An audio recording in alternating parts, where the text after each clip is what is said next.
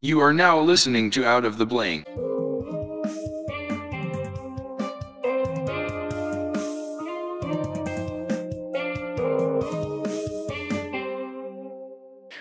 Welcome to another episode of Out of the Blank podcast. I'm here with Joshua Weiss. So, Joshua, you're from Florida. I am um, originally from Florida. Yes, sir. Tell me a little bit about what you do professionally. What I now currently do professionally is I, I do two things mainly. I have a transportation business in which I take a lot of folks, usually that are more well to do, um, to the airport. Uh, I'm close to Orlando Airport. So I'm on the coast, the East Coast, where there's a, a lot of affluence. Anything that's beachside has some money. And these folks, uh, they have to get to Orlando Airport and they need a reliable person to take them. And so if they may want a town car or an SUV or something to that effect. So I take rich people to the airport. That do you do you experience any struggle in that? Because I mean, Uber kind of eliminates the whole taxi scenario. I know there's a big thing going on with taxis and Uber. It does and it doesn't. It's a great question. I get asked that a thousand times. Uh, I started this company pre Uber about a year, year and a half before Uber and Lyft launched. Um, I can't quantify how much they're screwing me because there's no way to quantify that. However, absolutely they take from the business, and I've watched other people fall um, as a result. The difference is, I Uber tends to be for shorter trips that people maximize it for. And it tends to be more prevalent in big, big, big cities. So I'm not in Orlando. I'm in a smaller area on the coast. So I deal with also a lot of seniors, 55 year old CEOs, you know, retired people that were part of NASA and shit like that. And they don't use Ubers. Do you find that you get the same clientele over and over again? They kind of rely on your business a little bit, kind of build a trust or a friendship? It's both. And another good question.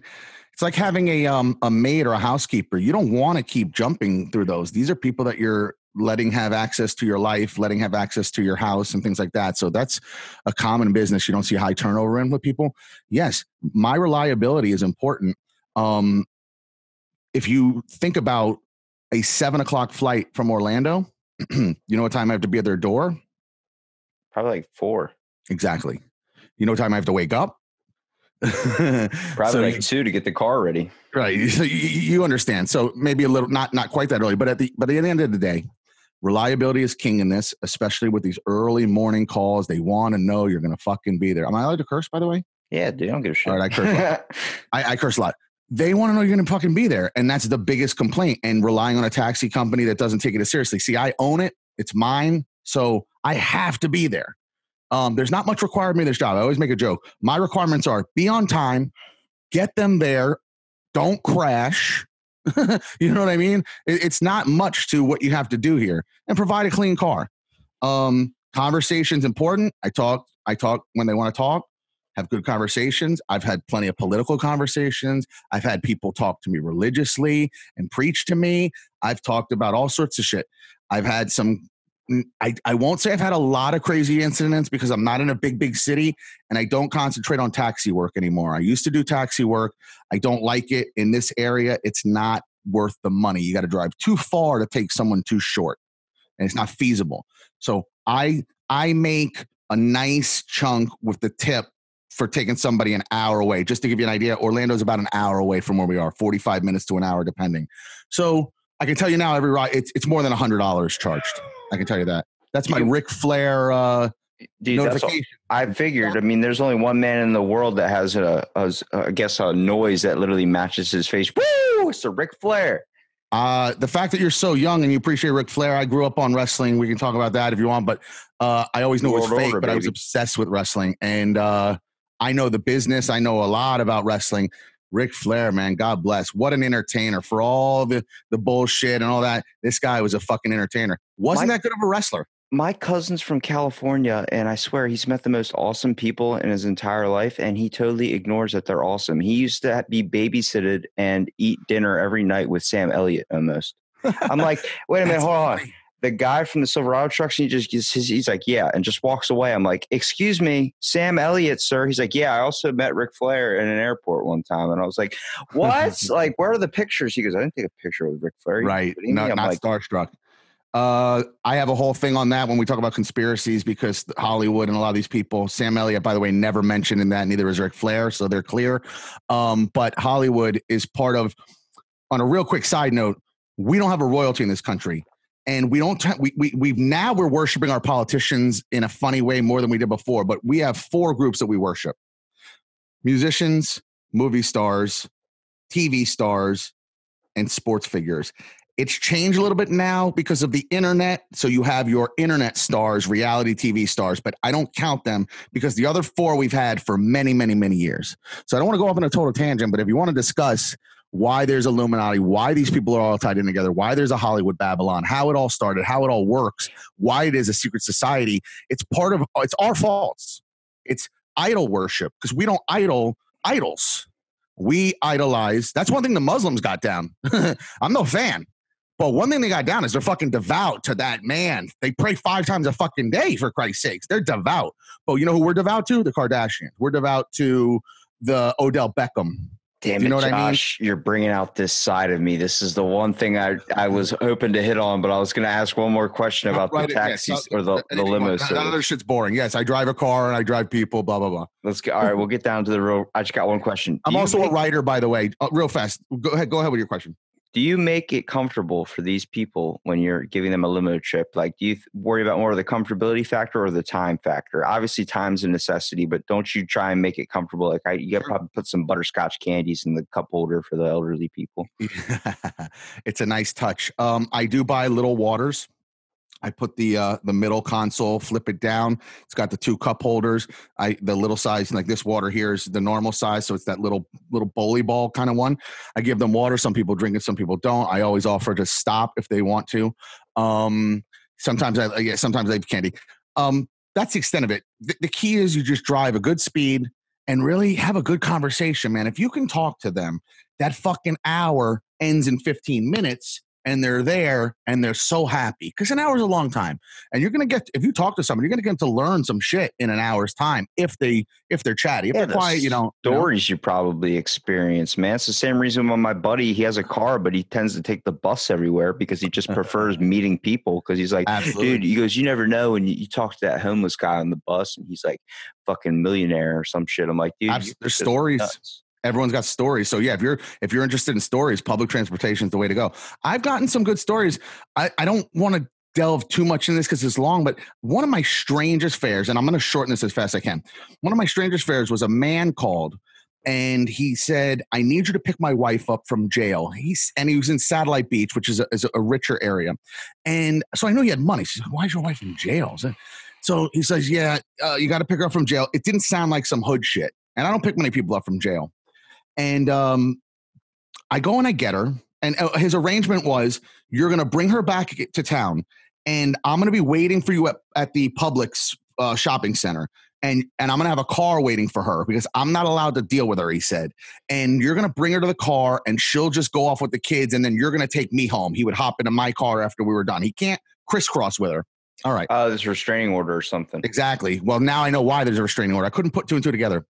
I pick her up. She's like a little wave. She was small and thin, pretty lady actually, and pretty well kept together, whatever.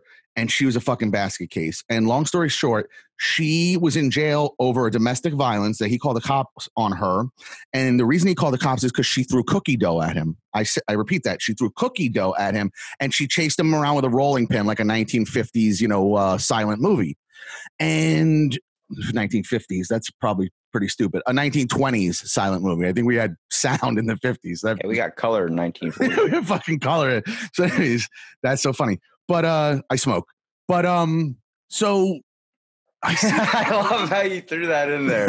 I love how you it did that. It happens. So that's I got 25 years of fucking crippy running through my blood. Freaking stoner science is the best science. Oh my god, world, it's never man. done nothing to my head. I am I, I defy all people that think marijuana uh it dumbs you down. It, Now, see, I don't smoke it, but I have before, and I know what it's like to be on it, and I know that it obviously doesn't fit me, but I understand where people are coming from. People can get a lot of experience from medical benefits. I have people that hundred buy- percent that And- deal with people with 100%. Parkinson's, that deal with medical Absolutely. marijuana, and do all this type of people stuff. that have cancer that need an appetite or whatever. Um, look, marijuana. Um, when when it got big, just to talk about real quick. When it got big, part of it was a trend thing. Uh, Dr. Dre put out the Chronic, and rap music started to really push it. So a lot of people started smoking because it was just a trend. And now it's just gone full blast with the legality and everything. And, and now people are seeing that there's some benefits. And we've been lied to for many years. And because I'm like you and I'm a skeptic by nature with all this, I just never believed the lie about marijuana. I just never subscribed to the theory that this was something f- bad. It's the fucking scene from Pineapple Express where they're smoking the thing and the guy starts making the make the trouble noise and then he started questioning the government and that's when they started making it that's where he was like we need to shut it down it's got to be illegal and then he's like it's all that because it opens up your perspective your mind to what's going on around you whether it's Well, what- making you more cognizant of anything from political stuff to just ar- arguments that you're facing in your own life what you may not even know. And I discovered it took many years, and it was through YouTube. God bless YouTube for all their evilness and their pieces of shit with what they're doing to control and navigate the the, the, the minds and discussions that everybody's going to have. But um, and actually, Google is responsible for YouTube doing it. But I saw a documentary where they discussed that you actually have cannabinoid receptors in your brain and that the cannabinoids in marijuana, the actual molecular bonds, like that whole fucking DNA structure, bonds at like a 98% clip. So not only is it okay for you, it almost should be a requirement. That's what I took away because you not having this is a problem while they fucking pump you up with opioids. We've had an opioid crisis for long before they're talking about now. I watched my mother die from that shit. My mother Yeah. had a fucking medicine cabinet. Things were falling out all over the place. i'm east coast so like shit and physical shit she dealt with. So I got a whole opinion on big pharma because I I know what big pharma's done to my own mother.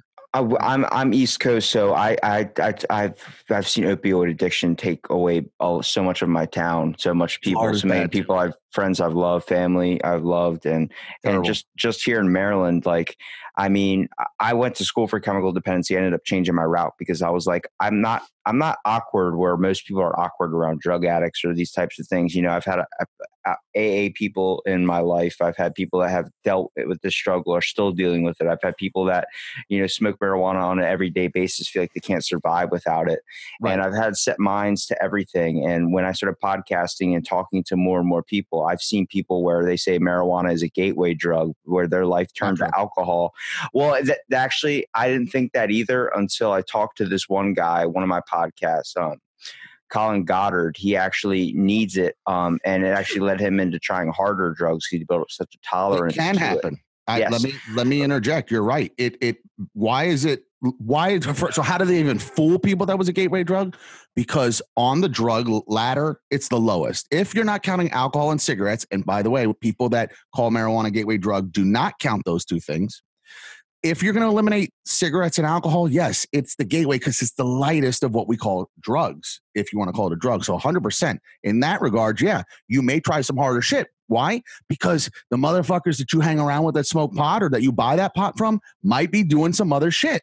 And that's really how it happens. So it, the gateway is almost who are your friends? Who the fucking who knows the dealer? You know what I mean? Just that everything is a fucking gateway, dude. Everything leads into Right. something else depending on what who that person is. If you know, if I'm gonna do, if I'm gonna smoke pot and then I'm gonna end up to going into cocaine, I was most likely going to go into cocaine anyway. That was already in the Nothing to do with mindset. You were going to eventually try coke. Yeah. Exactly. So if you have Or a LSD, marijuana, or mushrooms.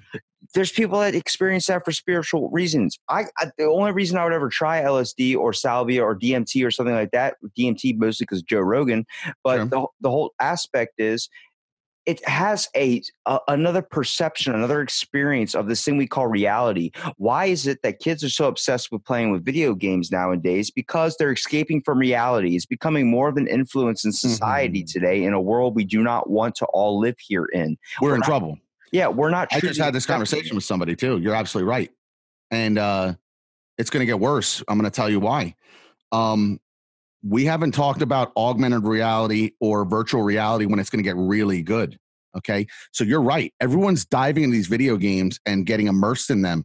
What's going to happen when you put those fucking goggles on and you get to go into a harem of 20 hot chicks that you get to bang? Because that's going to be a thing. That's already a be- thing, dude. it's already a thing. You're right. But I'm talking on a mass level where it's going to get really sophisticated, where you will be immersed. But you're right. Porn is always going to be at the forefront of this shit. Now, secondly, or you're going to be in real warfare battle. You're going to be able to do Fortnite for real. Okay. And really kill these motherfuckers instead of just looking at it on a screen. You're going to be immersed in it. And guess what? No one's going to want to come out of it. Or you're going to get to immerse in another Sims or Second Life, which, by the way, those are the precursors to all this shit. You, you meet people like, I'm really in a second life. Why, man? Go see a psychiatrist. You hate your life so much that you have to be a fictional fucking character gnome. You know, you have to be a gay rainbow headed gnome in your second life and meet other weird people who don't like their lives, but they get to hide under a facade of an avatar, of a of an emoji, of a me. That's No one- fucking nuts. No one wants to be Jim from accounting. Nobody wants No. to be that guy. You, if you don't want your own life like that, then you can change it. You're gonna have I- a choice. we're all Absolutely. we're all easily at fault for doing that, and that's not that's not us. That's the know world how much- today. we're built on a know how much shitty money- foundation. Do you know how much money is spent on virtual goods? Skins, virtual violin. Do you know how much money you talk about starving people, Mexicans coming over the wall, Africa, whatever? Americans should be ashamed of themselves. I'm If at fault for this yourself, too. I'm going to give you two figures that you could shit yourself that this money could go to needy people. Just number say one, it. Just do it to me. amount of money spent on skins and virtual shit that you need on your figures. That's number one. It's in the billions. I don't know the exact number, but I know it's over a billion. So you should shit yourself. Number two, the amount of unclaimed money on fucking gift cards around Christmas time. They tally it up in January, February. It's in the billions. They don't want to go to Olive Garden, so they fucking throw it away or never use it. No one claims it. They don't even give it to their fucking cousin or a homeless person or wherever. You can go on eBay and sell that $40 card for fucking $35, you stupid asshole. But no one does it. I, I am at fault Billions. for doing this too because I have a game on my phone called Dragon City, and I swear to God, once you haven't slept in three days, you've been doing nothing but work, school, and podcast. And let me tell you, you will spend fifteen dollars on some fucking gems for your dragon to hit the next level. I will spend fifteen Or bucks guilty. to improve my life, God bless you. but I won't spend 50, 15 bucks to go feed Matumbe in Africa. No, and, I- and, and I'm not saying Dikembe Mutombo, he was a center in the NBA. Um, no, and I'm not saying you have to.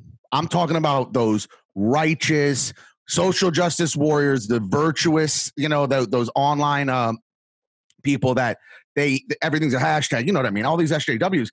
Just it's just interesting that we have this pool of money in two different areas in the billions and everyone else fucking be damned, man. We are a fucking funny society. And it's still the best society in the world for all the faults, for all the shit. I got to tell you one thing about me. I am a repented liberal. So, really quick, I was born in South Florida, Fort Lauderdale, Miami. That's liberal. I have my family's from New York City, Brooklyn. I've lived there. That's liberal. Manhattan. That's liberal. All I know is big city life and liberalism. I come from a broken home, so there was no conservative values. My parents split at five years old. My daddy was a drunk and a wife beater. Okay. And so when you have that sort of home situation, you grow up in liberal shit because there's no guidance. So I'm a repented liberal. I also worked in the strip club business. So one of my jobs was that I played music for whores. I say that lightly. I'm making a joke. Wait, wait, wait, wait. Hold on. Did you do your awesome DJ voice in front when the strippers would get on stage? Well, you have it's a requirement. I didn't like to do it. I worked at a club that was in a very Spanish area. I don't I know a little bit of Spanish, but I didn't have to do it on the mic. But sometimes you gotta let her know, guys, here coming up the stage. It's gonna be Holly. And guys, you're gonna make her holler, get out your dollars and spend some money. VIP room is open. Gentlemen, you know what to do. These ladies are not working for free. If you want to see some titties, get out that money. Something stupid like that. Esmeralda dancing on the pole to feed her 26 children at home. I can tell you now, she looks like shit in the dark, but don't worry. When you get her in VIP, it's even worse when you get downstairs. Don't go down on these girls, gentlemen. They are not as clean as you think. Don't you wish that the people that would broadcast or do something like that would actually be real with what they're saying? There's actually a thing on YouTube where it's like movie trailers for real and things for real. I mean, they made a whole thing out of what you just said. You know that that's a thing, right? Like translating for what it really is. I do now. like- yeah, that's actually like a genre where people make and movie trailers is a big one. If if it were real, and yeah, you got to check that out. It's some of it's very witty. Uh, smart people make them funny, and dumb people make dumb ones. Do you think if people were just more honest, there'd just be a better like understanding and less hatred or like feedback when something political or something major happens? That's a good question. I, I can't say yes 100% because part of why people lie is they want to spare people's feelings. So, Yeah, honest- but I feel like you sparing people's feelings. Like if someone told me, "Hey, like, all right, let's take the Area 51 raid for example." Okay, let's go there. Now, brilliant. If we go and talk about that, why don't we just say all these people that are going and trying to go into this place just to find the truth about aliens? Everybody's kind of sick and tired of being fed bullshit. It's a fact that every 20 years, all confidentiality things that were supposed to be released in the 1795 Rockefeller Act Commission were all the secrets the government was supposed to do. Any any anything secret was supposed to come out. Information. It's supposed to be Freedom of Information Act, basically. Now listen to this. Why is it 20 years after that project is long and gone and that pe- those people are dead is so no one gets exposed why don't we just be honest if area 51 straight up said to all these people that were going to run up to their thing hey doors open so everybody can go in and see what the hell they have for themselves i Well, guarantee something to hide, you then, don't they? Right? There's Mm. something to hide. yeah, but the fact they're not doing that, they're showing that they're hiding something. It's going to Yes. make people even more curious to chase after it. If all they did was say, "Hey, give me ten bucks, go right in, see for yourself," and they're like, "Why are you going to let me do it?" what we saw. Exactly. It's like the whole thing. It's like They we're don't prote- trust you. they're they're trying to protect us, but when you're trying to do that, it's the same thing when you tell a kid like, "Hey, you know."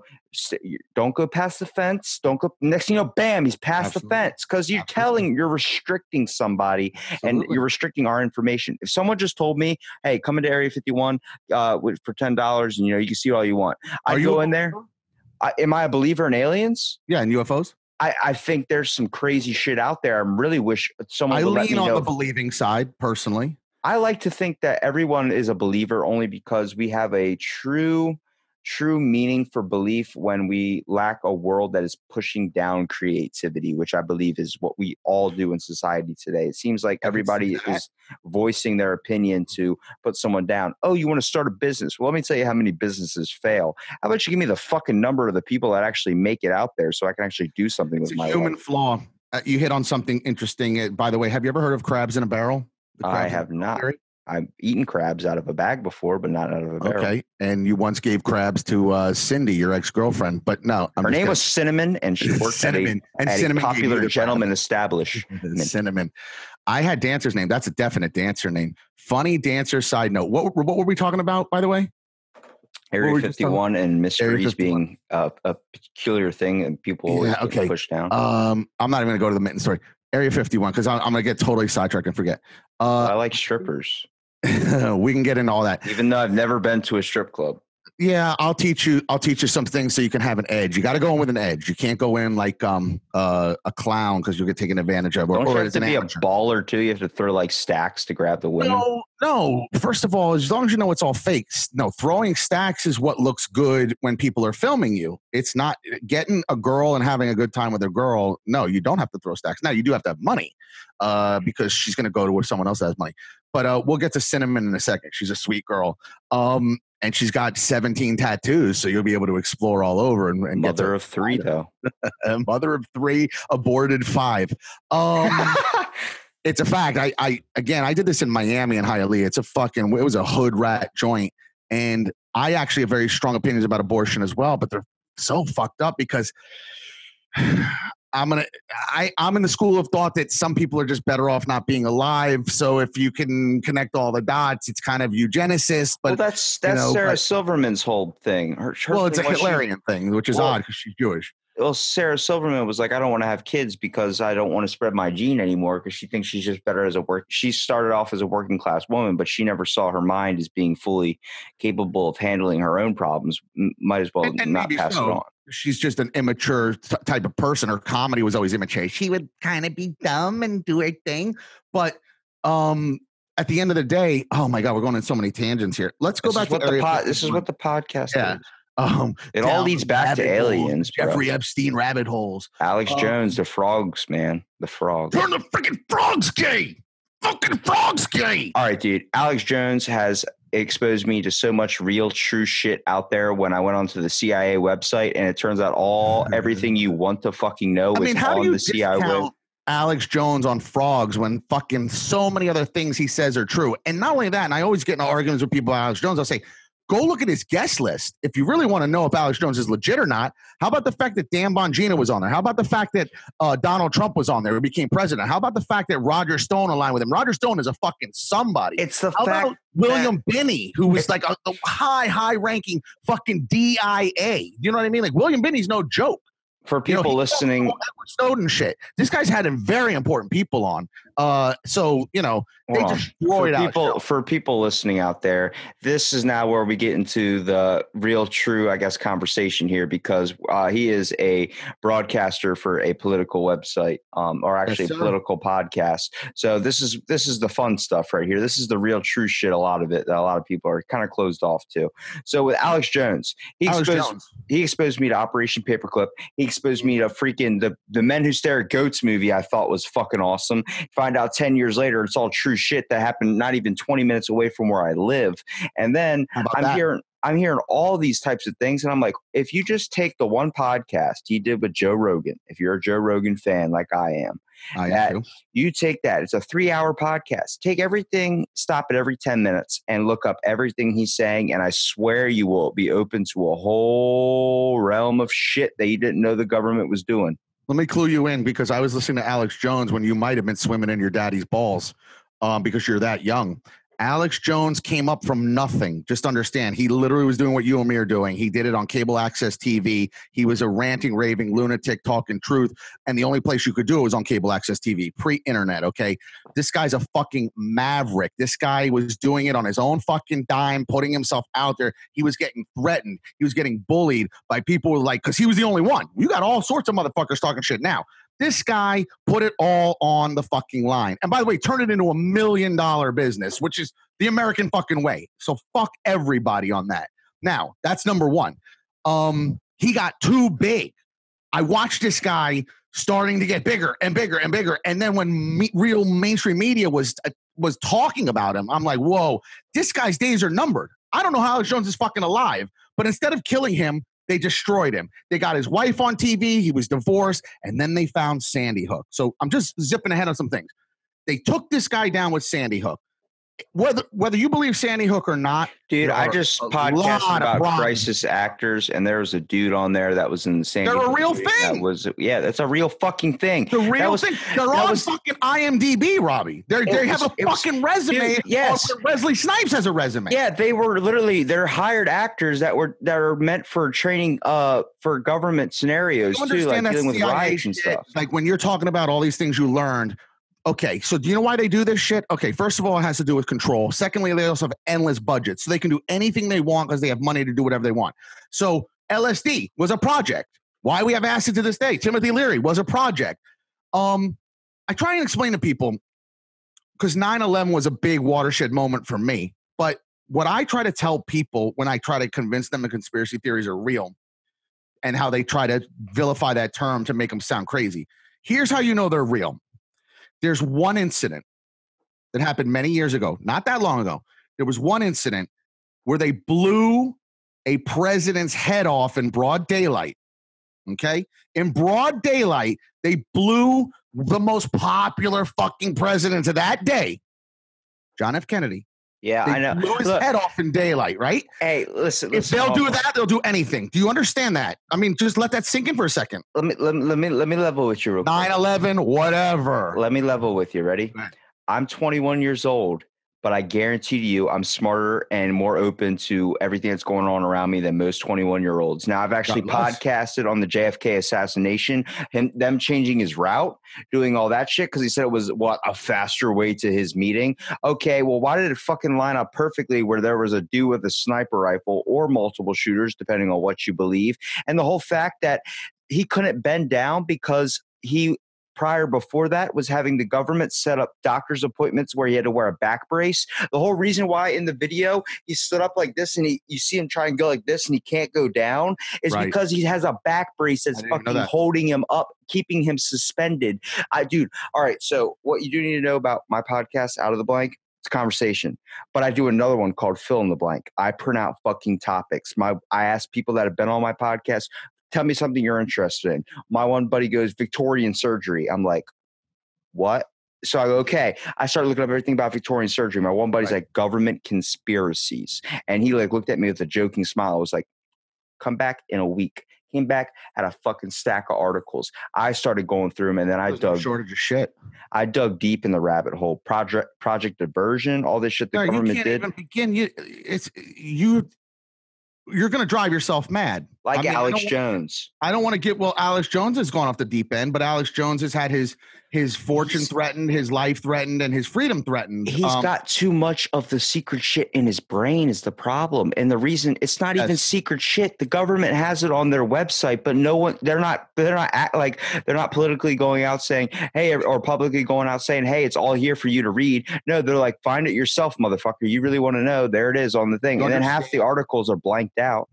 Do you understand why it's called info wars? Because there's a war for information. It's a war on for your mind. Hillary Clinton qu- quotes that in front of some fucking Senate committee when they're talking about the Clintons, because that's when the internet got big under them. Like they're like, "Fuck, man, the genie's out of the bottle. People can get informed of our shit and share their ideas." They're not happy this happened, even though they created it. They so, they didn't realize there was going to be blowback to that. You know, the, the internet itself is a CIA created situation uh, Facebook is in line with that. Amazon helped in line with that. They jumped on afterwards, but uh, Google and Facebook are in line with that. They've got money from the company, and I don't want to look it up, and maybe you can, but there's a shell, there's a company that Alphabet, Google owns for all their um, that they do a lot of work with with the CIA, and, and I'm trying to think. The CIA has a shell corporation, another company that they do like legitimate business with, but it's not called the CIA. It's like called Quantum or something with a Q, and, and the name escapes me do your research on that. Find out the name of that CIA company,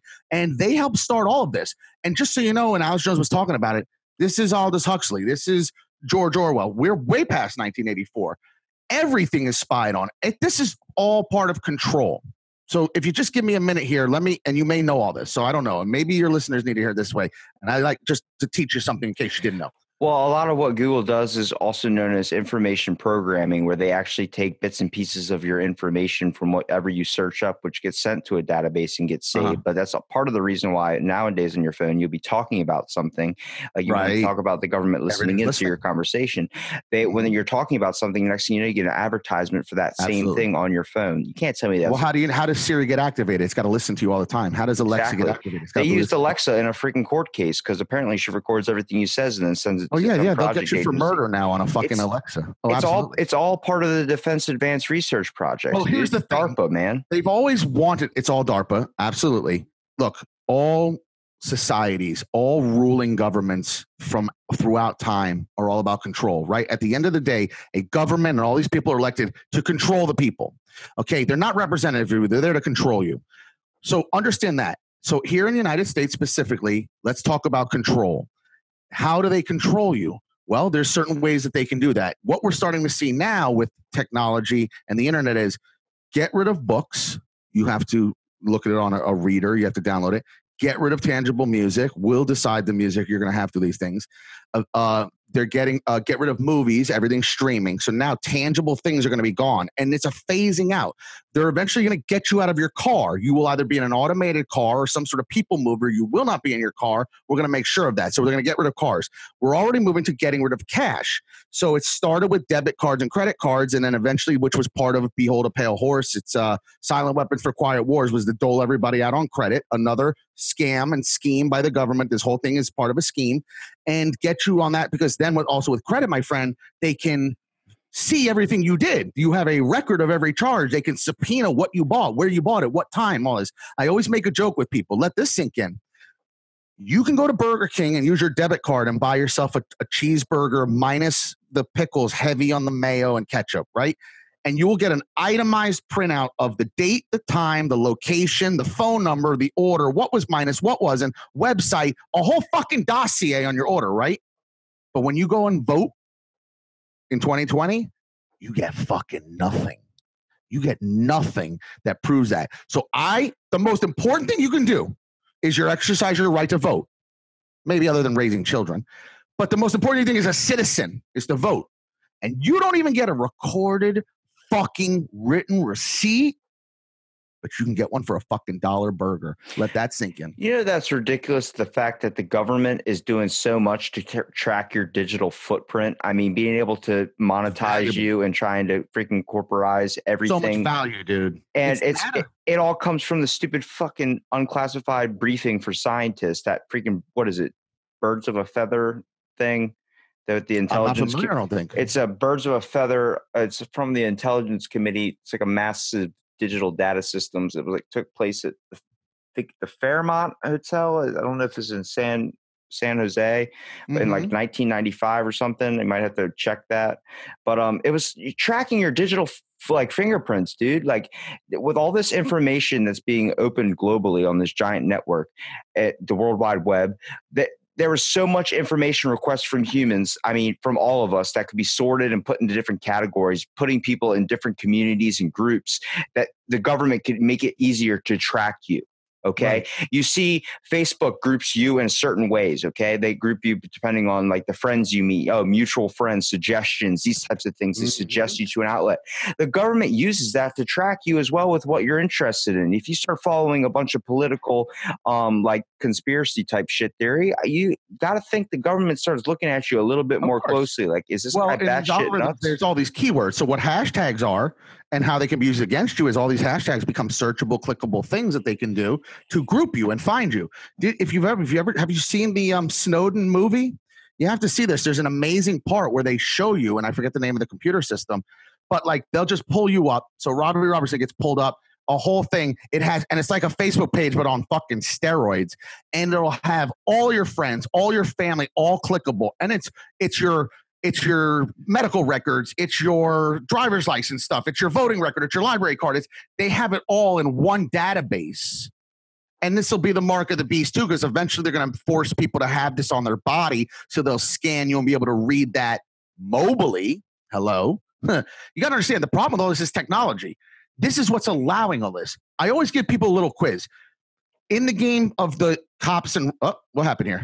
I lost you. no, I'm still here. I just Okay. switched over because I'm looking at the internet right now, Yes, sir. making So sure I can get a little bit of the game of cops and robbers going back in the day of crime. You, you know how they got people? They caught people with crime. The only way they can do it, the only way they can do it was catching you red-handed.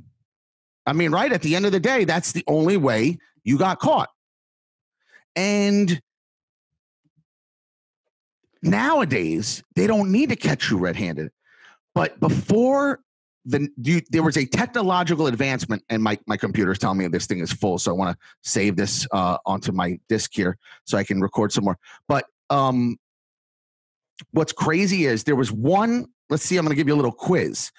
There was one technological advancement that changed the entire entire police game that allowed them to put people away in a way they never ever did before. Do you know what it was? Now are you're talking about the the Surveillance Act. No, I'm talking even before that. I'm saying in terms of technology, scratch your brain and think like the 20s, the 30s, the bank robbers, whatever, the 40s, the 50s, as crime developed. What was the main technological breakthrough that allowed them to make cases and put people away like they never could before? And it was completely a technological advancement that allowed them to do this. Fingerprint scanners. Close, but it's before that. The I, I I guess IDing right, or would that The be? wire.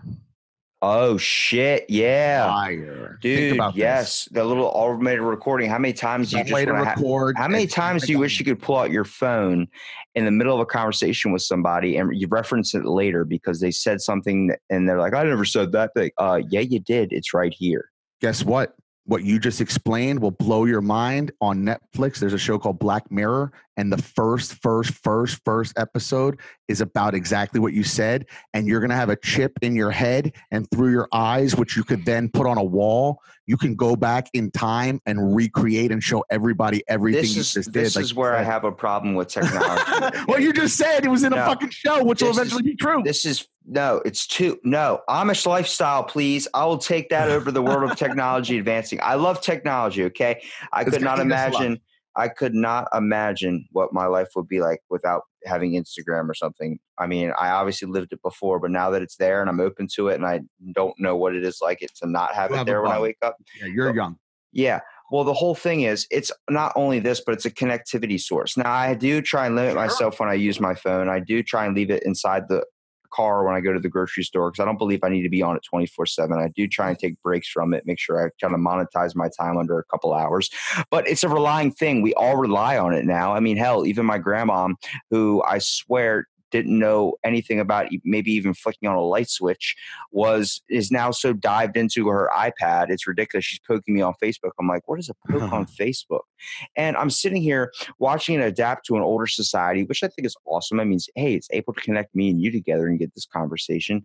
But Sure. the whole fact is, it's turning into something different. Like the whole idea with the Patriot Act. 45 days after 9 11 happened, they passed the Patriot Act, dude.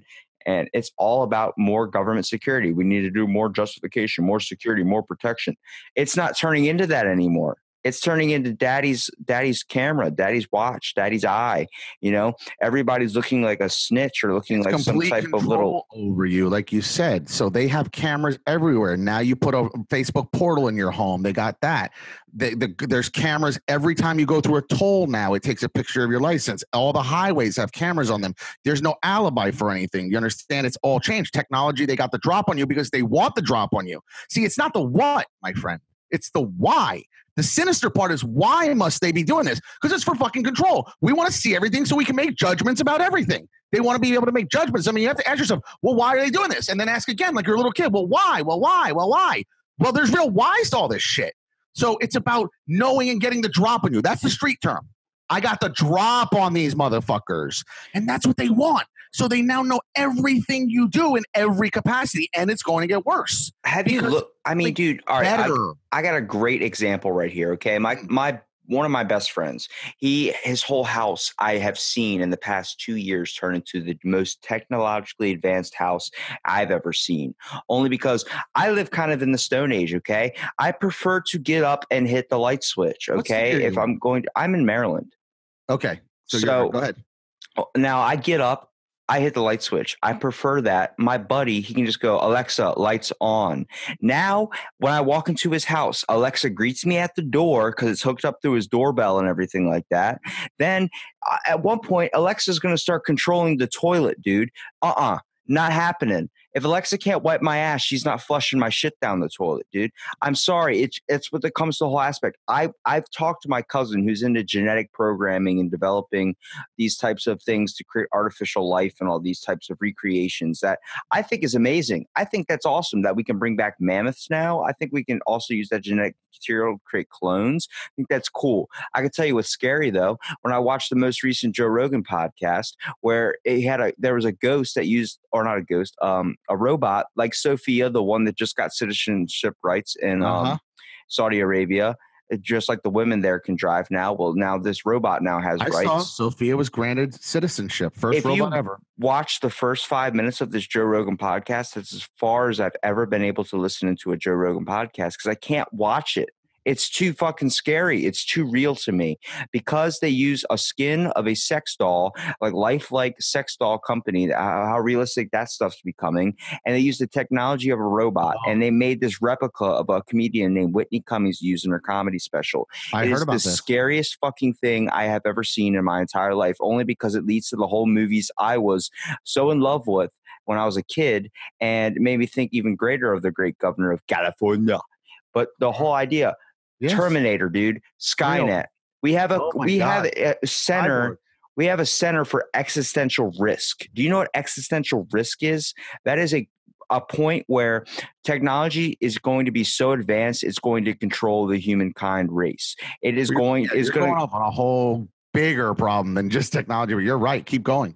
I feel strongly about what you're saying. the set it's called it's called the center for existential risk and what it is is is literally a government it's a cia funded project it is a base of people that every single thing that is getting going to happen going to be developed anything that has any monetized or any even foot in the door to becoming something is being watched when it comes to technology the next iphone the prototype it get look it gets looked at very heavily to see where the down effects would it be. Is this going to control? Is this going to be a hive mind? There has only been one supercomputer. Actually, it was two supercomputers developed, and that was in around the 19 was 70s or 80s. Um, two supercomputers that were able to have cognizant like recognize like be able to have their own kind of thinking and development Right. based on algorithms and these types of things that they were kind of a little bit structured Artificial off of just just yeah Mhm. well these things after a while stopped talking really english and started communicating on their own frequency I heard about secretly this. that we started picking it up to shut it down. immediately we shut it down and we never turned it back on we never even dived back into that rabbit hole and now we're starting to dig it back up again starting to realize maybe we could start doing ai a little bit better stop right there if you're creating artificial life or you're creating an ai system or robotic programming or whatever to to i don't know function like a normal person would you're you've already overlooked the biggest problem we are facing today and that's what's wrong with people. Why the hell do you need to create a buddy why don't you go talk to somebody? Why don't you take an hour, take two hours, take three hours to dive into a conversation about government shit or whatever the hell you guys are interested in and find out what's really going on with the world? I can tell you, it's because every day people are being pieces of shit to each other. Nobody is giving a shit about anybody anymore. Everyone's worried about the bigger, bigger problem, and no one's even looking at the problem that's in front of us. And that's the fact is that we're all suffering right now. We are all suffering. We're all hurt people. Okay.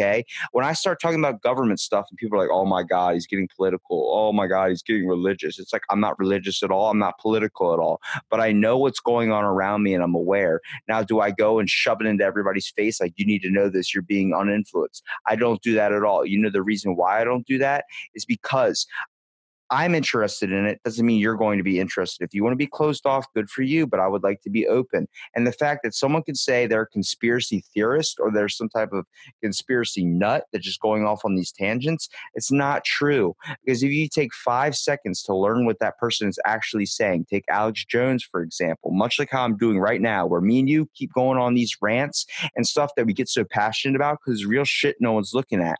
The whole idea there it's a river of information flowing around us exactly what alex jones said and i can relate to it. It's a river of information flowing around us everything going every which way that is so much for your brain to handle you don't know which one to go into. So he's trying to go on about one thing joe rogan's trying to stop him to talk about it and he goes off on a whole nother thing.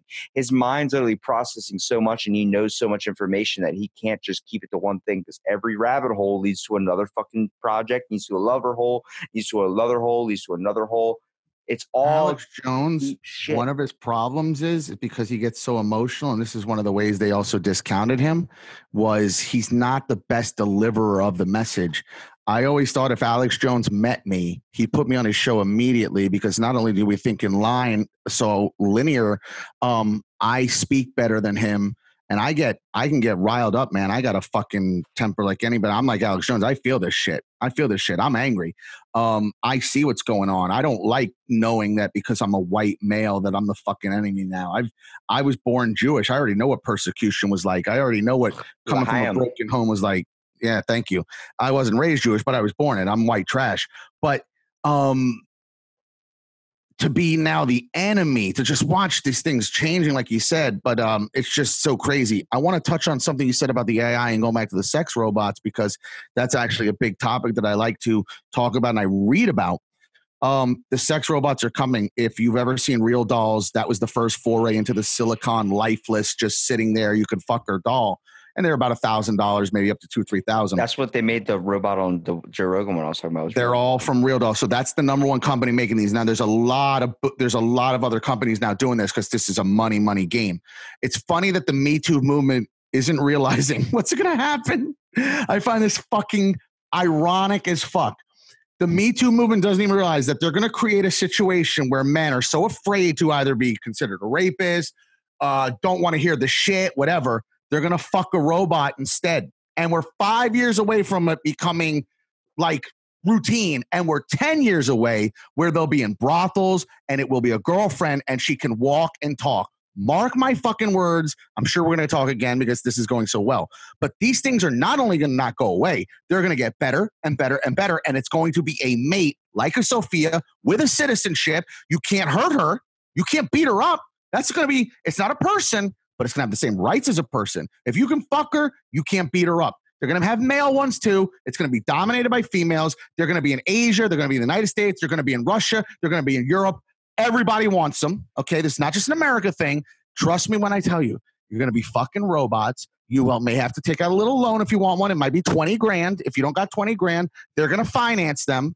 They're already online working on it, like you said. It is coming. And the Whitney Cummings thing, which I saw was big news because it's a celebrity put to it. You're going to be able to fuck celebrities because if you want a Scarlett Johansson doll, you can order one. That leads into the future. That leads into the Futurama episode. You're taking somebody's image, image, and using it. You know the whole thing where they had the robots that had like a you could download a digital like appearance or something like a skin. Like buying that online. That's going to be a thing one day. You're going to go to the app store and download a Halle Berry freaking skin, which I would be at fault for, and putting it on a sex robot. And Absolutely. next thing you know, you're able to bang Halle Berry. How long until Halle Berry starts going? I don't like all these people using my image in this way. She's not going to see that as flattering. Which, She's going to see that as disgusting. Skin, which skin would you order that you would be most ashamed anyone would know?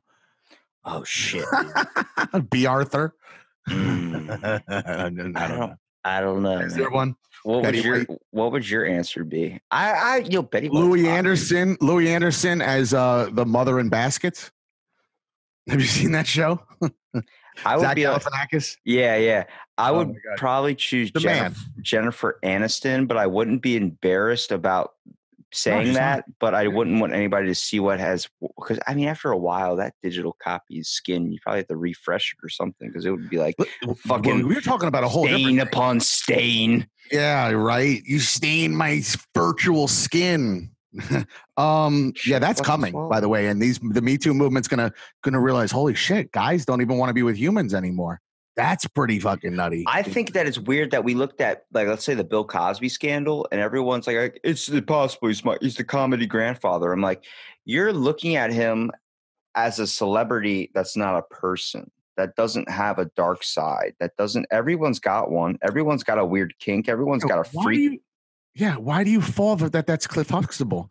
All right, so I have I got to give you another great story. You're going to love this. This is the stupidity of the public, and this is probably all around the world. I'm sure they do this, but here, the American public, how stupid they are. So they fall for the Cliff Huxtable thing. Like there ain't no way he's drugging and fucking these chicks. He's great guy, cool sweaters. He's a family man. It's a no, Mr. Rogers character, you idiot. Uh, listen to this. So there was a show before your time. It was called Dallas and Dallas was a nighttime soap opera that was watched like on MASH levels. White people love Dallas. Shit, black people watch Dallas. And it was about oil tycoons in Texas and all that. And they had a character on there, Larry Hagman, who was a famous actor who was already on I Dream of Jeannie. Okay, so people knew who he was. He played JR. JR was the bad guy, the oil guy, did what he wanted, and cheat on his wife, and didn't give a shit and Jr. He was this. He was this. He started the drink of the show. You know what I mean? But it was a big show. And they talked about do you know how much fucking hate mail JR used to get pre internet where you had to write a letter with a stamp on it and mail that bitch? It actually cost you money, not a lot of money. And you sat down and wrote, Dear JR, to a fictional character. Dear JR, I fucking hate you. I hate what you do. They should kill you, or whatever the fuck they said. He would get barrels and barrels of hate mail, which meant that people were watching. So that's why they got the ratings. Put that in perspective that somebody took the time to write a letter to a fucking fictional character and then times it by thousands. Put it in perspective that people are want to shit on everything everybody ever creates and find an outlet to shit on everything everybody creates. Why are people doing that in your opinion? Again, not the what, in my opinion, why are, why are people doing that? You honestly thought this through because it's the second time you mentioned it. Because the world throws us through a shit portal. The world wants to display what I call what what there's a theory called that no one ever wants to believe anymore mean world syndrome the whole idea do you know anything about the actual term mean world syndrome no okay it's the idea that the mass media everything from your phone all any news anchor network whatever you want to call it is displaying bad stuff and corrupting the minds of everyone that's watching and making them hate to go outside, making them experience the world, seeing it as a corrupted, bandage up hunk of shit, just solar, you know, someone shoving it in your face. And the whole idea is that's the truth. That's because there has always been crime. There has always been everything going on around us, but the news makes it so fucking apparent that it's happening. Hey, Just jamming it in your face. how many times you turn on the TV and it's first of all right in your morning? It's five o'clock in the morning. Let's say you're cracking up a nice coffee. You wake up, sit down.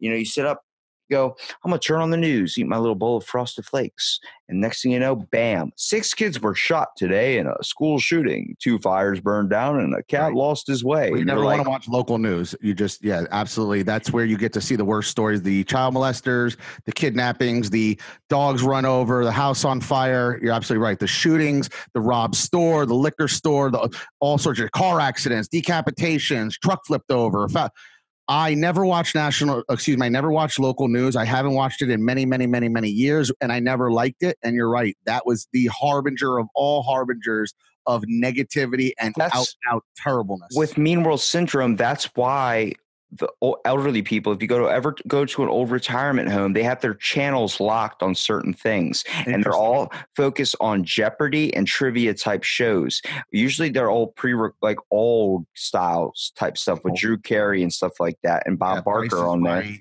yeah. Well, the whole aspect is they have nothing to do. They have no way to get out of where they're at right now. So all they have to do is sit in their bed, basically wait for their death and watch TV all day. What they started finding out was elderly people started getting very, very, very scared of the outside world and started automatically determining what people were based on their appearance.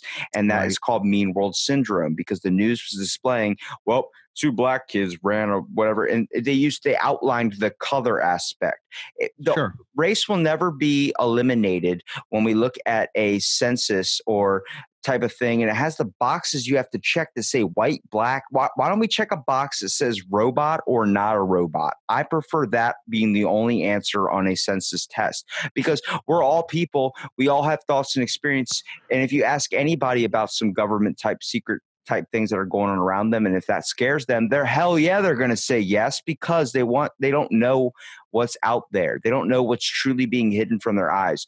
You don't like secrets being told to you. You don't like secrets about you and the government's keeping the biggest secrets from you and you're like why are they doing that? You say yes they're protecting us though.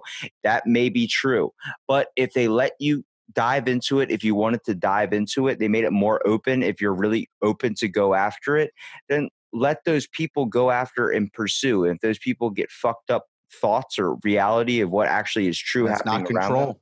You're right. And that's a utopian, idealistic idea, but that's just not control. I, I feel like we're trust you. agreeing on a lot of the same stuff, but like if I'm being wrong or anything you want to correct me, go ahead, dude. Oh no, no, no. Yeah, I'm not saying you're wrong at all. Yeah, and I appreciate that. What I'm saying is, is it's a very idealistic attitude, and you're right. Actually, um, the problem is, is that when control is part of the game, and you have a government that's telling you what to do and making laws so they can put you in jail or fine you or fuck you, right? That's what these things are. Breaking rules. Same way if you broke them in school, if you break them at the in your your neighborhood, the HOA gets mad at you. Uh, if you're breaking them in your city, if you're breaking them at school, if you're break, there's so many fucking rules. How many levels of control are there? Why don't you extrapolate like this? Get a get a load of this. You have a federal government, you have a state government, you have a county government, you have a city government. Then you, the neighborhood you live in might have a government. Then you got rules at work. Think about how much fucking governed you are and controlled you are by. Oh, I just gave you seven fucking layers. dude, I, They all I want control. I've gotten a I've got a ticket for speeding and I'm sitting there like, oh, well, I did break the law. And then as I'm driving away, I'm thinking, but law was created by some fucking dude and I'm following that. Sure. And I'm like, wait a minute, I could have been the asshole that created the law that says if you don't wear a pasta strainer on top of your head, then you don't fucking have those laws. Yeah, go your research, you're right. They have crazy laws. And wait, go research the crazy sex ones. There's places you're not allowed to have a three way. There's places where anal sex is technically breaking the law. Sodomy. No, no one's policing it. Doesn't mean you're not breaking the law. By the way, we have the same conundrum right now. Speaking of marijuana, marijuana is gaining acceptance statewide. Federally, it's still illegal. They just don't go after it, but they do. It's just lax now, but they do. And even under Obama, he was cool about it, but they did. Because there are people on a federal level that got fucked.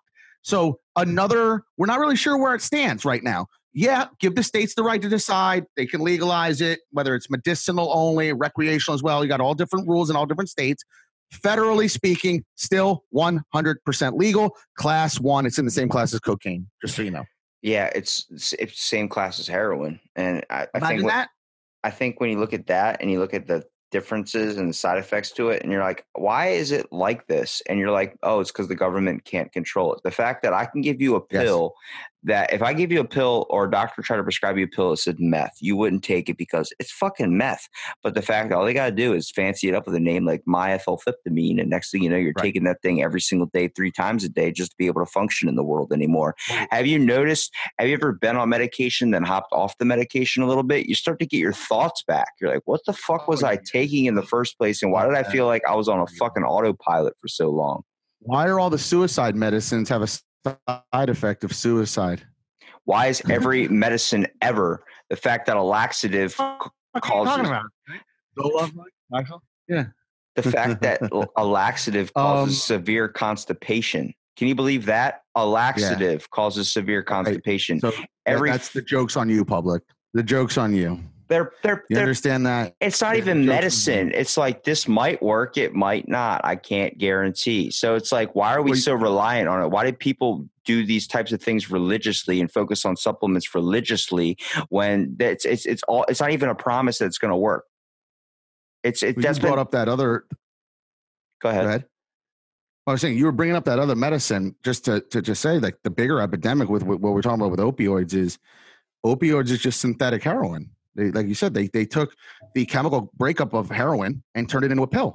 You and by the way, that's why if you can't get the pills, everybody's on heroin now. So, like you talked about, a lot of people they're not on the pills no more. Good luck going to get it, fucking finding an oxycontin. You ain't finding oxycontin. And by the way, they were forced to then fuck with the little pill. You can't even break it down. You can't shoot it. You can't snort it. It melts itself down. They actually had to come up with a way that it had like a self kill device inside of it. Imagine that. Imagine that. That we had such an epidemic that your car had to blow up on you so you didn't use it for bad because that's what that pill did.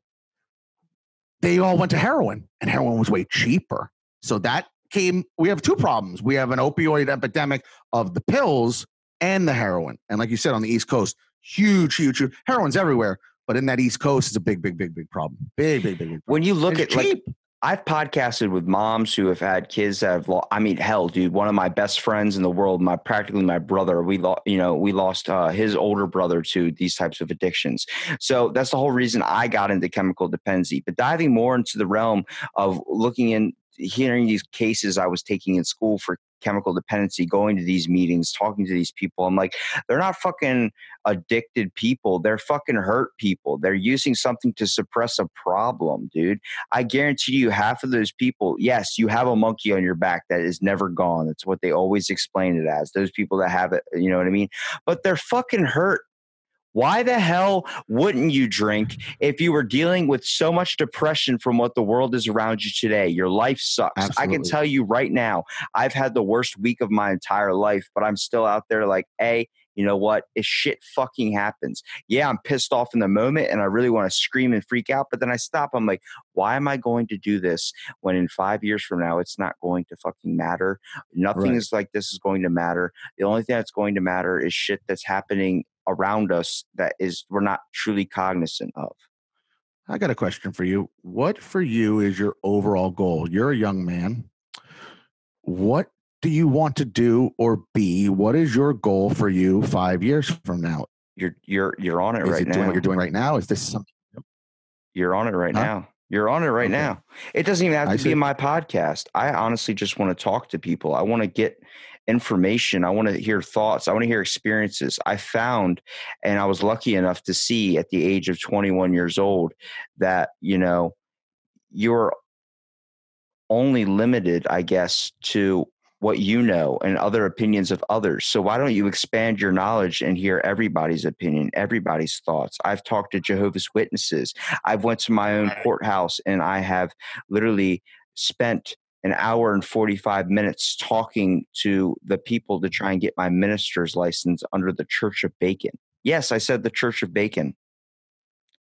so I mean, it's all about you have to find And that's a thing. you have to find in your America, thoughts and experiences. I have dived deep into the realm of parody religions. Hell, I even got one of my most famous doctrines from the Church of the Is that Big the? Lebowski. Parody religion? Yeah, that's what it is. The Church of Lebowski?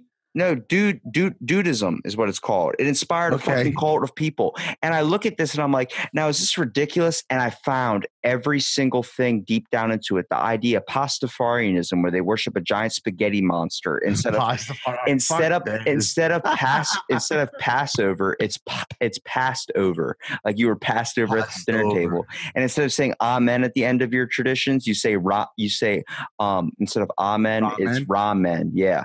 So you do stuff like that. And I was like, why the hell is I, I was taking it as a joke. I actually did this and narrowed it down to a 30 minute topic with some friends. We were podcasting, but I was like, dude, this goes fucking deep, like to the soul. And he's like, what do you mean? I'm like, Is this meant to make a mockery of religion on purpose, or it- what's yes, it was meant to highlight the aspect that why are you teaching such hardcore religious views in a historic scenario when it comes to school basis? A kid in school Right. was like saw a Muslim girl get denied, so he wrote a six thousand page essay to Harvard about a Pastafarian as a monster, where the heaven is a beer volcano and it's filled with strippers. That is their heaven.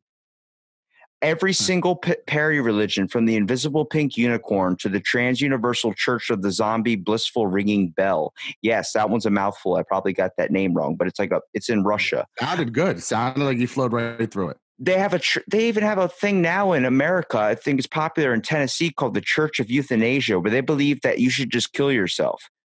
Their signs say, "Eat a fetus for Jesus." That is their sign. And the whole idea is if you read onto their website, they're like, we don't want you to kill yourself. Actually, the whole idea is we're hurting this earth. Um, and the only way to stop it is if everything from humankind is just off this earth. Because even if as much as you want to help it, you're if there's someone out there doing 10 times worse damage, you can do as much as you want. You can recycle as much as you want, but the amount that we're consuming and hurting everything around us is just different. Every you could twist anything that makes anything sound official and just convince people of it. I mean, I'm telling you, you give it a fancy fucking name like Pastafarianism, and then you Yeah. say something like it's meant to outlaw that we shouldn't be teaching strict religions in schools.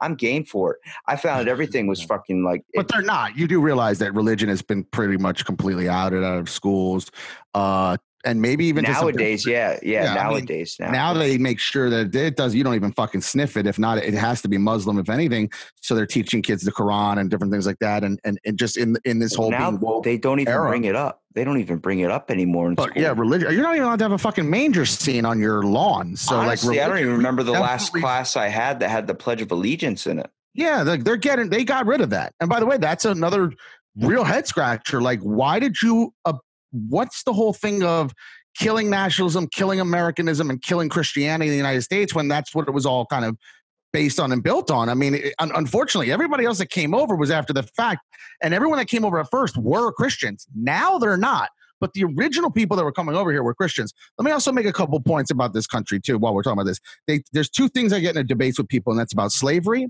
and it's about um, uh, the Indians and how we came and took this country. Let me make some things a couple very clear to you because it's kind of been demonized and, and we've been lied to for many many years. So here's one of the there's lies- been more white slaves than black slaves, and they were all Irish. Well, that's number one. They were called indentured servants, so we used a different term, but it was all the same shit. But not just that. Here's the thing, and by the way, valid point. Thank you. Slavery exists all around the world. I'm kind of United smart. States is just one part of the world, right? Just one part of the world. Slavery was everywhere of all kinds. The Jews were the Egyptian slaves. The Irish were slaves to people. The Italians were slaves. Everybody used who they could. The powerful, the meek, whoever the meek was. Okay. So it just so happened at this particular point, they go to Africa. And these Africans who sold their own people, unfortunately, I don't know how that gets lost on anybody, but you needed someone to round these folks up to sell them or trade them because they called it the slave trade. So somebody did that. By the way, they were African who did it. Now, that being said, they had nothing to trade. You see, we came with pelts and guns and knowledge and how to do this and how to do that. And we had a lot of shit we could trade, right? And you know what they could trade? People. They didn't have anything else. And that country, that continent to this point is still trying to grow and thrive. It's a lot of third world. So they're still competing on that global scale.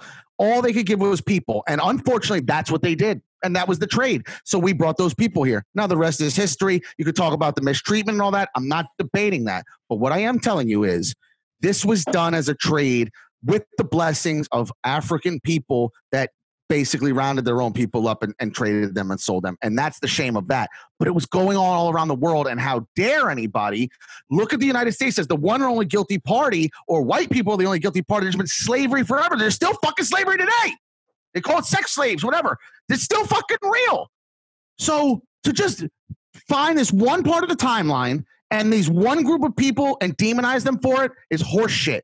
And that's something I learned that bothered me as I started getting knowledgeable. The second thing, and I'm going to shorten this, is the Indian Native American thing. Okay, this country was built on, I believe both of these things, by the way. I had to research to find out that they were lies.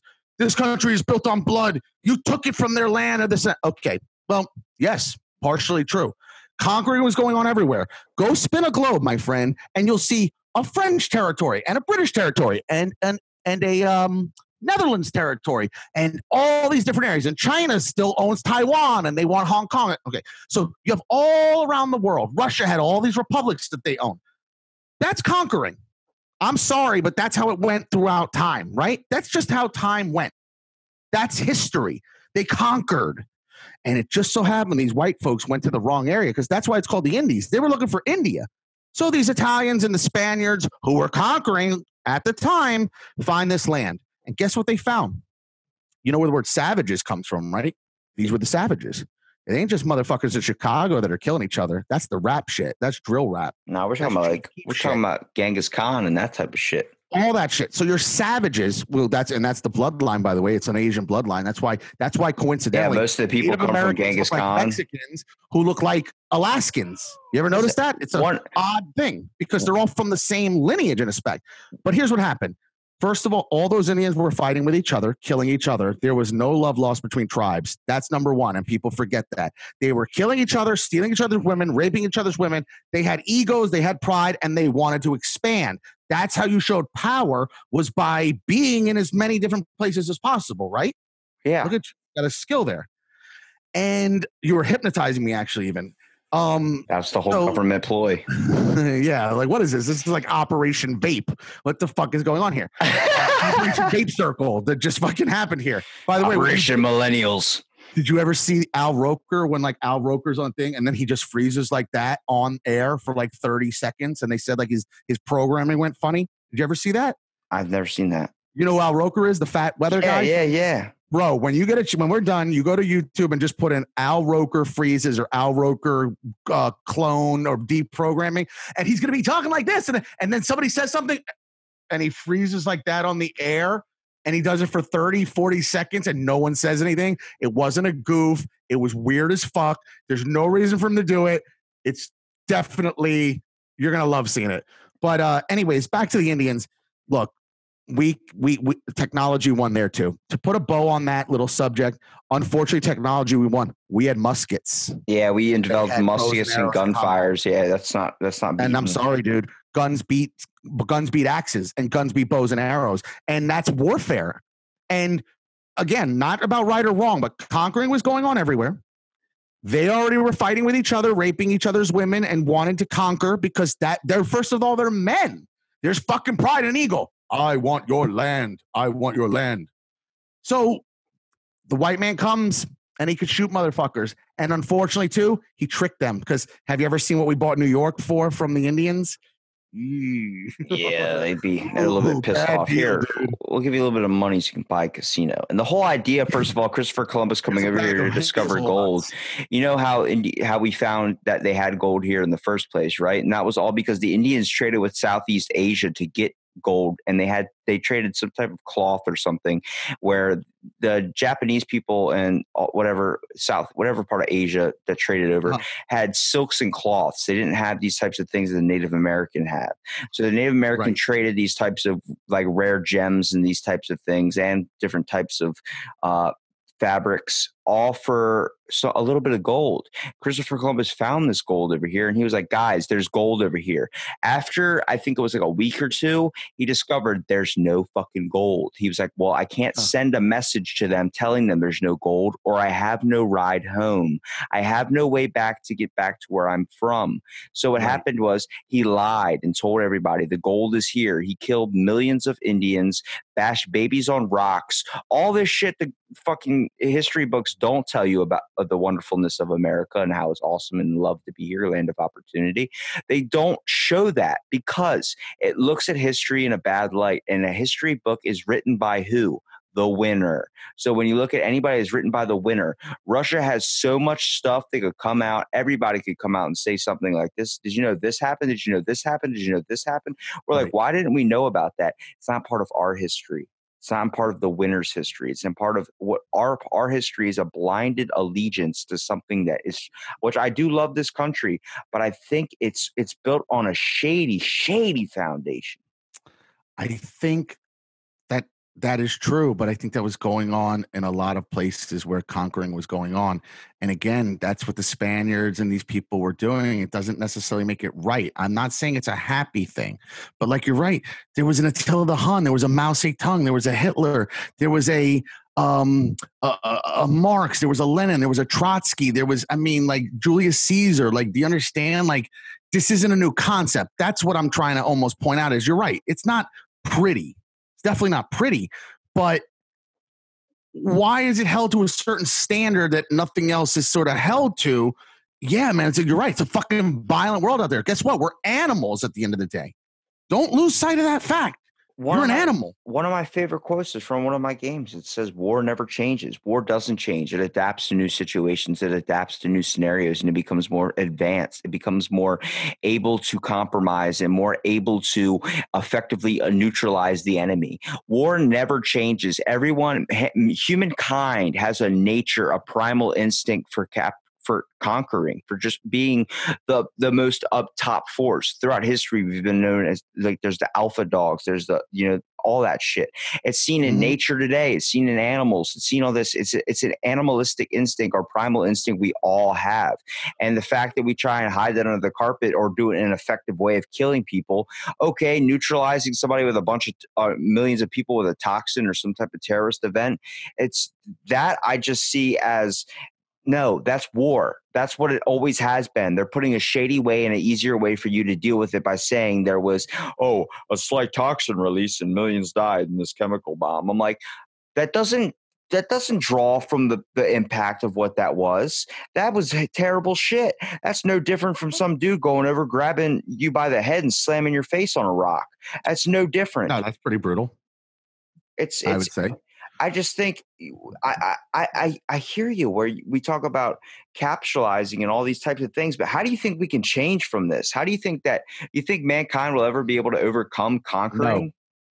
I think that this is why we see we're seeing AI because people think there's a better thing. I think there's a school of thought that man is flawed, and it brings up an interesting thing because Alex Jones is big about humanity, and he talks about this, and he he's he's one of these big people. We are flawed, my friend. You see, every ism, every ocracy, every theory put on paper is really really not so bad. Socialism on paper is not bad. Fuck communism on paper is not so bad democracy on paper is not bad capitalism on paper is not bad but when man fucks it up and corrupts it with the seven deadly sins whatever they are your greed your revenge your power your lust all these things fuck it up so all your isms and ocracies are now tarnished by man by humanity because we're flawed and the bible teaches you that as well and it's really sad i don't think there's a future for that because so the battle now is going to be do we deal with the flawed humanity or do we let eventually AI not only come in, but possibly take over and do away with humanity? Who knows? You're already dealing with all the guilt of what you're doing to the planet, which they're lying to you about. Something's happening, but they're lying to you about how fast it's happening and they're lying to you about what level it's happening. The people Partially say it's a global lie. warming is not real, and considering it's been the hottest basically year in summer ever in the recorded history. I think that glow yes it's getting hotter. I don't think that it's going to lead to the catastrophic effects that it says in 10 years. If that was true why didn't you do something 10 years ago or 20 or 30 I don't think it's 10 politicians. Well, if you look at uh, nobody's the, done anything forever. If you look and at wait the- let me just say this. What happened to the ozone layer? So that's not our problem anymore. You notice that? So you're a little young. The big thing was the aerosols in the ozone layer. Well, we did something about say that. I'm Now a little young, Oh. but I'm aware of the ozone layer. Okay, the so whole factor behind that it. Why is that not a top uh, It got eliminated when we realized never that mentioned anymore it, it got eliminated when they realized the main factor or contribution to the ozone layer becoming bigger and more harmful was the fact that cows, that whole manure process, all that farting and all that shitting. There, methane is a bigger problem than carbon let me tell you something. The How about re- that? They're not oh. even being honest with you about that. The whole reason that the Church of Euthanasia has anybody against them is because everybody's like, it doesn't matter if everybody died on this earth because cows are still producing more eh, freaking Uh, whatever harmful gases than anything. Yes. I'm like, that pasture you walk by, but you know what's more important? A McDonald's cheeseburger and that cow that goes into that cheeseburger. And that makes money, which makes a money Well, system, which makes you forget about the huge problems money. of the global cattle and beef industry is a huge moneymaker. And by the way, they are now coming out with the Beyond Burger and the Impossible Burger to satisfy people and say, okay, you want to get rid of cows, you want to get rid of that, and it's probably best that we do. So it's very interesting because now we're going to accept genetically modified hamburgers when the whole anti-GMO movement. It's really such a weird conundrum that's happening now. So it's okay to have a plant-based made out of the blood of the stem of the weird this this iron they they, they manipulate like some iron thing out of it i can't remember it's called heme h-e-m-e is the main ingredient of these phony burgers and they're they're selling like hotcakes i mean you, i don't know if you've ever had one they are identical to meat but so you're having meatless burgers now made out of plants but why are we okay with gmo burgers like that i thought we were supposed to be against gmo but i guess to save ourselves from the methane and the cows and all that I'm against do that. GMO when it comes to the concept of a never rotting tomato that they created that never Mhm. rots and it has no taste though. I'm Right. like, but doesn't that eliminate the whole experience of a taste of food? Like, uh, why is it that care I was like, we look at McDonald's or some type of fast food restaurant. Why do you feel like shit after you eat it? Uh, because I feel like they're doping you up in a way. Now imagine Well, that. that's for sure. That's a- Imagine that, but I paint a piece of shit that doesn't have any taste and just paint it like a burger, flatten it out like a little patty and give it to you. You're gonna eat it. Why are you eating it? Oh, it's I just need something to sustain myself. When you start thinking of that and that easy shit, which I'm at fault of doing sometimes, sometimes you don't have time, you have to rush and hurry up and make something quick. But I haven't had fast food in years because I'm like, the whole process of eating is to sustain our body and nutrition wise. Don't you want it to be delicious and an experience when you do it? I podcasted with chefs that put their life into their work when it comes to cooking. Now, if you talk to anybody, like I said, it's all about getting experience. You said you had one question for me about what I want to do in my life, at least for the next five years. It is yeah, your goal. it is getting better at talking to people when it comes to learning more because we are getting if you follow an all right show an all left show whatever you want to do any type of network that goes all one side you're not hearing the opposing factors. You're not hearing the other side's opinions.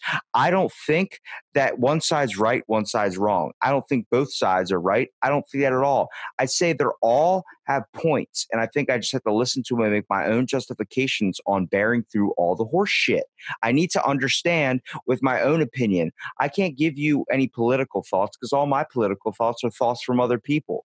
I have to give you what I have to see through by taking every little piece of evidence. And, and sadly, that'll never happen because there are so many people out there in the world, and I don't have all the time in the world to podcast. I will do Right. six in a night. I will do it doesn't matter. I can never get it done. I can never talk to every single person, but I can talk to people like you. I can talk to other people that are doing inspiring things. I can do How amazing the people things. that you talk to. Is it through Facebook? Like like like how you? I just started doing it through Facebook, but half the time I go to my just around my town, our local attractions, the boardwalk. It's literally like two and a half miles of just nothing but carnival games on this giant stretch of wood planks and everything where everybody The just walks. Oceanside, is it? Yeah. And Mhm. you you just you literally just walk around. If you look up Ocean City, Maryland, look up the Oh, Ocean. City. Yeah. Yeah, I have an ex girlfriend that's over there. And I I just walk around. I printed out a thousand six hundred business cards, started handing them out to people. And I'm just like, you got an hour? Talk. Let's talk. Let's do a conversation. And people are calling you randomly and saying, "Yes, I want to. I want to get on your your cast and talk with you." I mean, you're getting that kind of response, huh? Yeah, it's That's I mean, awesome. it was definitely sketchy at first. I probably was like, hey, I was handing them out a little bit, like a handful at a time, like, yeah, whatever. But then I remember specifically there was this guy. A lot of we get a lot of like people trying to sell shit on the boardwalk. Well, a dude Right. walked up to me. He was a Chinese guy, just in a monk outfit. Probably wasn't even a monk, wasn't anything like that. But he acted like he, didn't, he acted like he didn't speak English, and he put he goes. Peace and love, and puts a wristband on my wrist, the little beaded thing he made. And I'm like, well, thank you so much, man. I appreciate that. You know, I have this podcast to give my card and everything. He goes, donation? I'm like, I don't have any money, man. He goes, oh, and then takes it off my arm. I'm like, you fucking asshole. Wow, man. I'm like, I'm about to podcast so with sweet, you and find out why you're a douchebag. And then he did it to someone else walking down the thing. And the one guy was like, nah, man. And he walked away. And I was like, dude, I was like, he fucking got me too. He took that shit away from me as soon as I said I didn't have any money to give, man. And he I was. I just you reminded me of I was on a subway going to work in New York. I was probably your age, somewhere 19, 20, whatever. And somebody that was pretending to be blind was handing out little cards about braille and sign language or whatever with like a little sign language kit. And on it, it basically wanted a tip for them giving it to you. And I she kind of they just threw it in your lap, even if you didn't take it. They placed it on everybody, and then they would come back around to collect them back if you didn't give them money. And uh, I I don't know why I, I said something to the lady like I don't want this or, or or something to that effect. And she was supposed to be oh she was supposed to be deaf. That's what it was. Yeah, sign language. Uh, she was deaf. Okay, not blind. And her back was to me, and she's giving the things. And I said something like, "I don't want this," and she turned around and took it from me. And I'm like, "Wait a minute, you're supposed to be fucking deaf. How did you hear me? How did you hear me tell you I didn't want the card?" why but did that like- blind guy catch that tennis ball I threw at him? He fucking heard it. That's why. you ever seen the movie Airplane?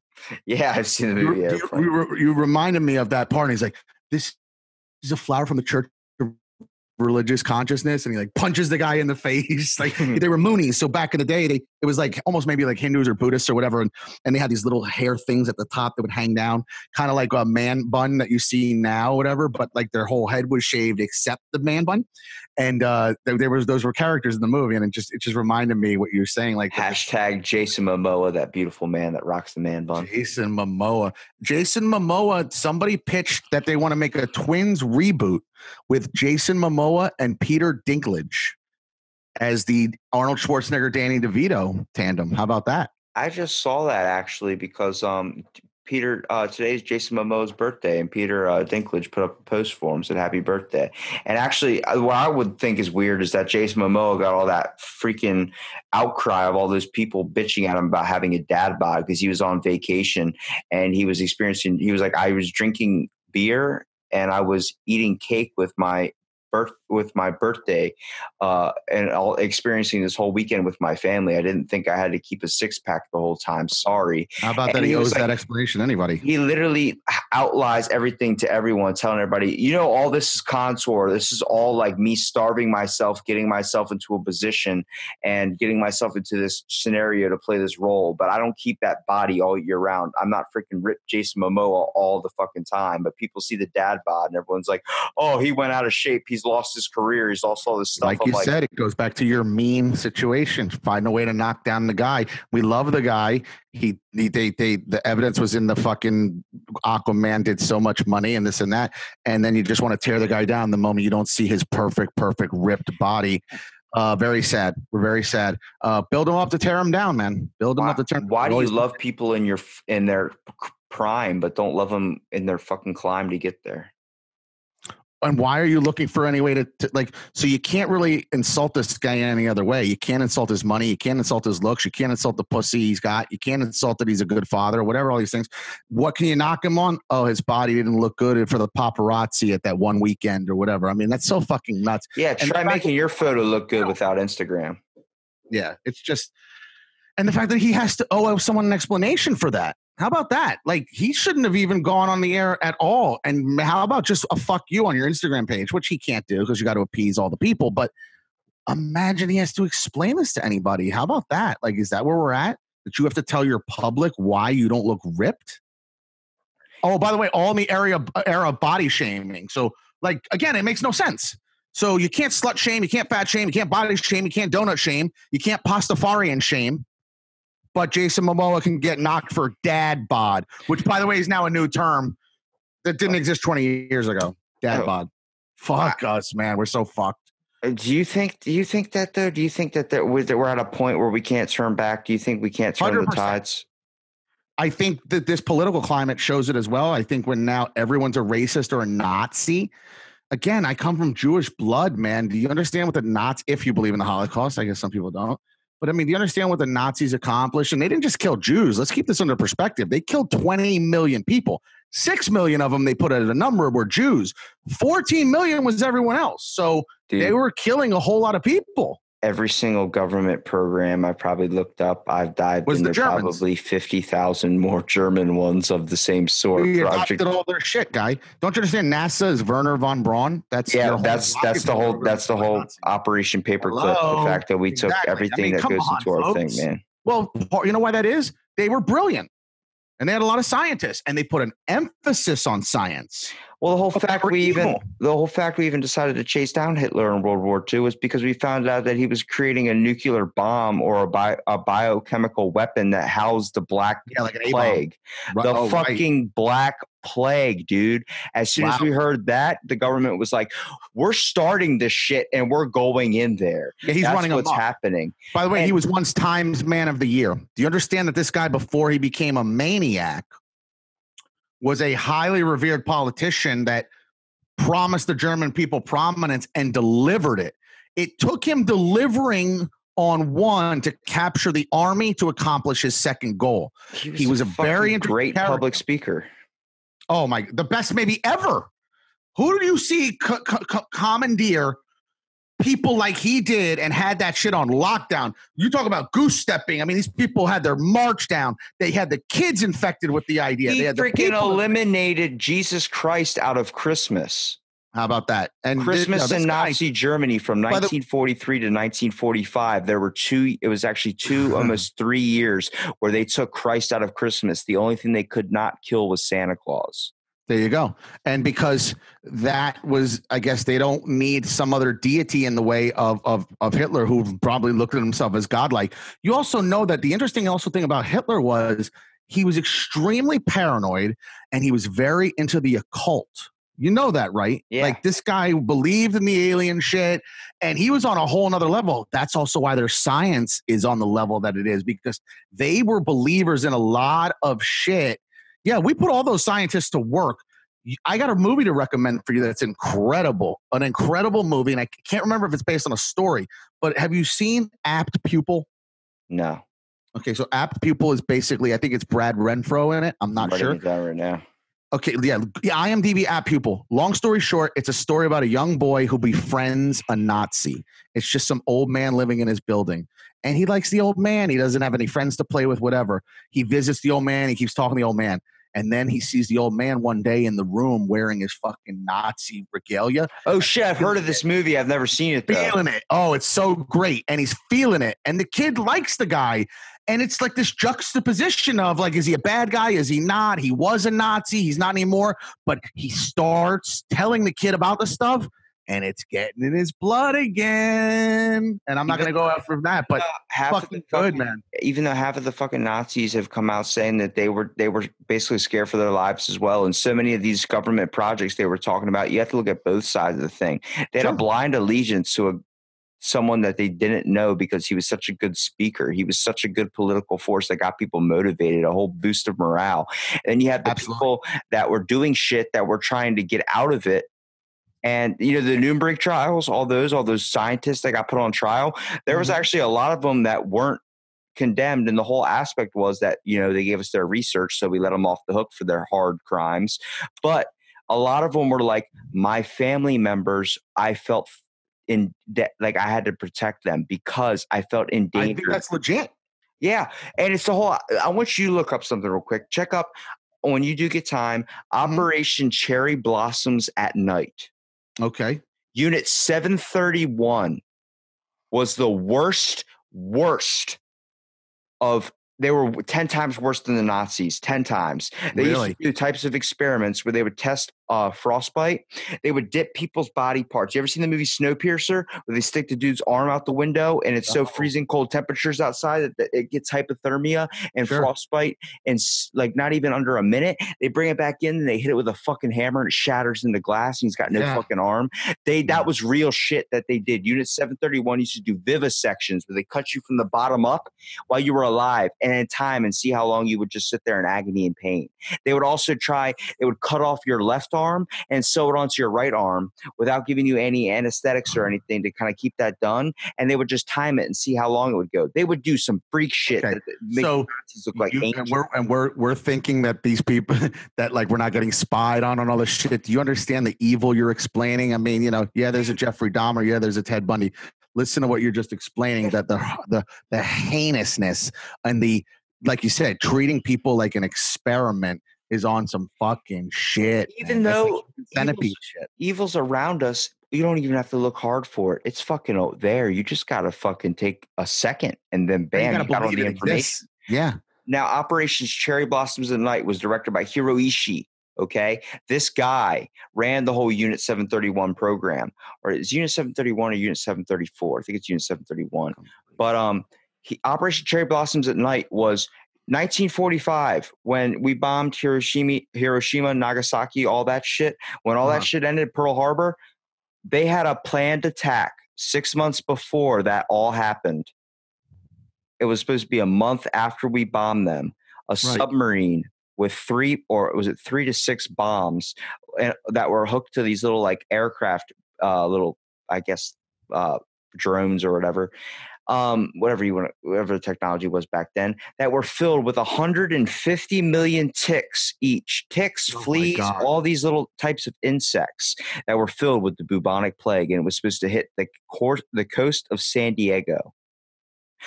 If that would have hit, we'd all be living in a fucking desolate wasteland, or we would all be Japanese right now. They would have won the war because America would have perished. Um, you know how hard it is to kill one flea?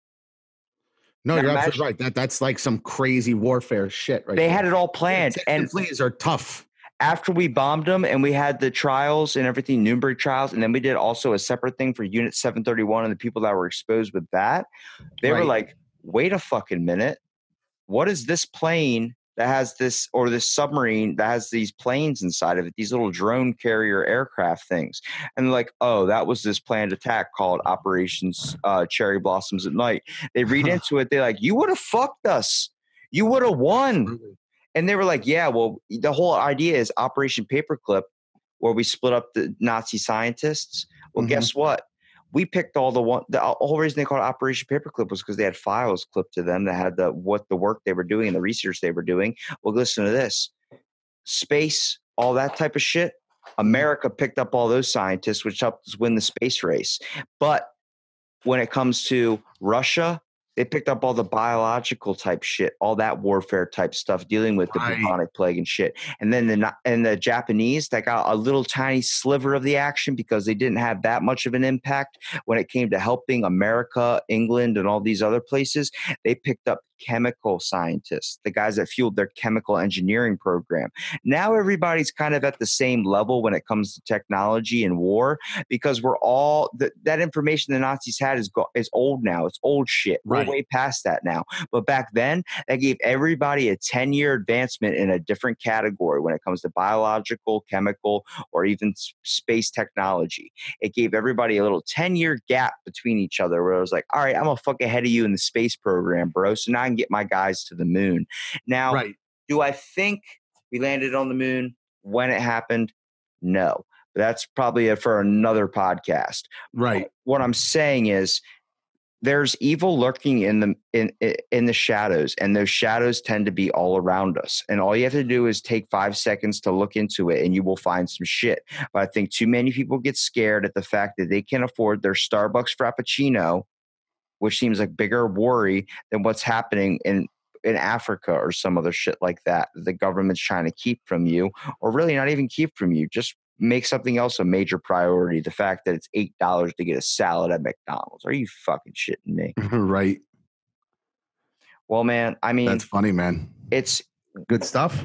I know, I know. We, we you kept saying during the podcast, like, look, you're a younger generation. I'm like, but dude, I am pretty fucking open for my information basis, man. I know so many kids that won't even like want to even get any any government shit about it because they're like, how do you know all this stuff? I'm like, it's fucking there, man. How do you not want to know about our history?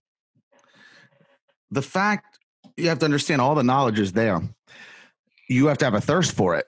You have to want to acquire it.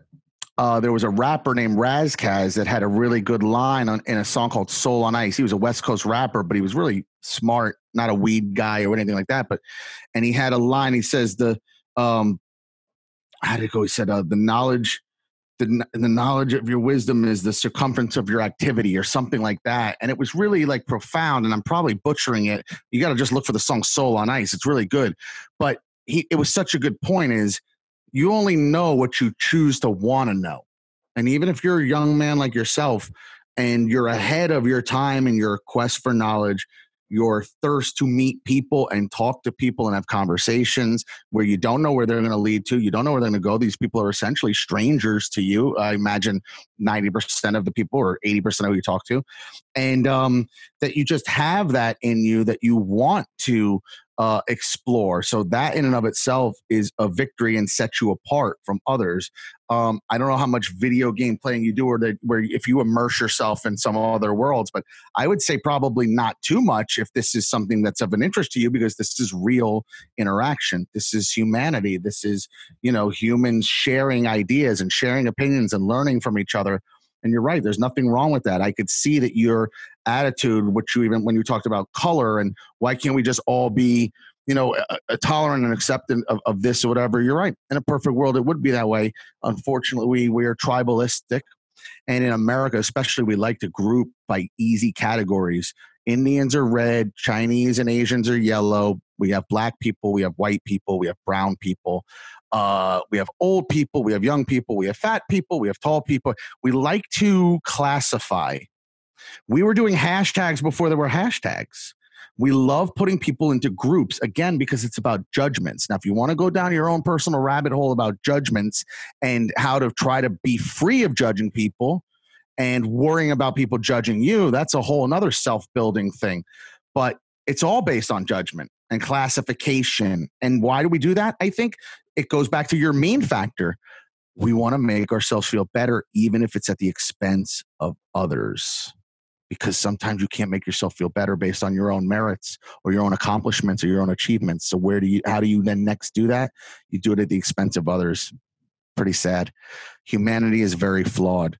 It's we we created the greatest things in the world, and then like you said, we're the same people that'll send a giant bomb full of ticks at you. Shit, man. It's dude. humanity. I think in a world of darkness, there's got to be a little bit of light, and I think I it's really just honestly Where? it's it's got to be it's somewhere out there, and I'm dude, I'll I'll go and search the ends of the earth just to try and find it. There's nothing wrong with trying to find that. I agree.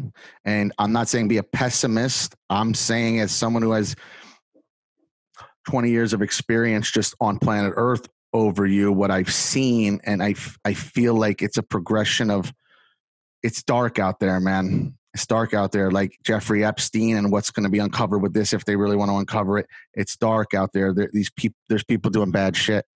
I always tell people like, where do you think all these kidnapped kids wind up, man? It's a bad fate. There's so. Do you know how easy it is to kidnap a kid?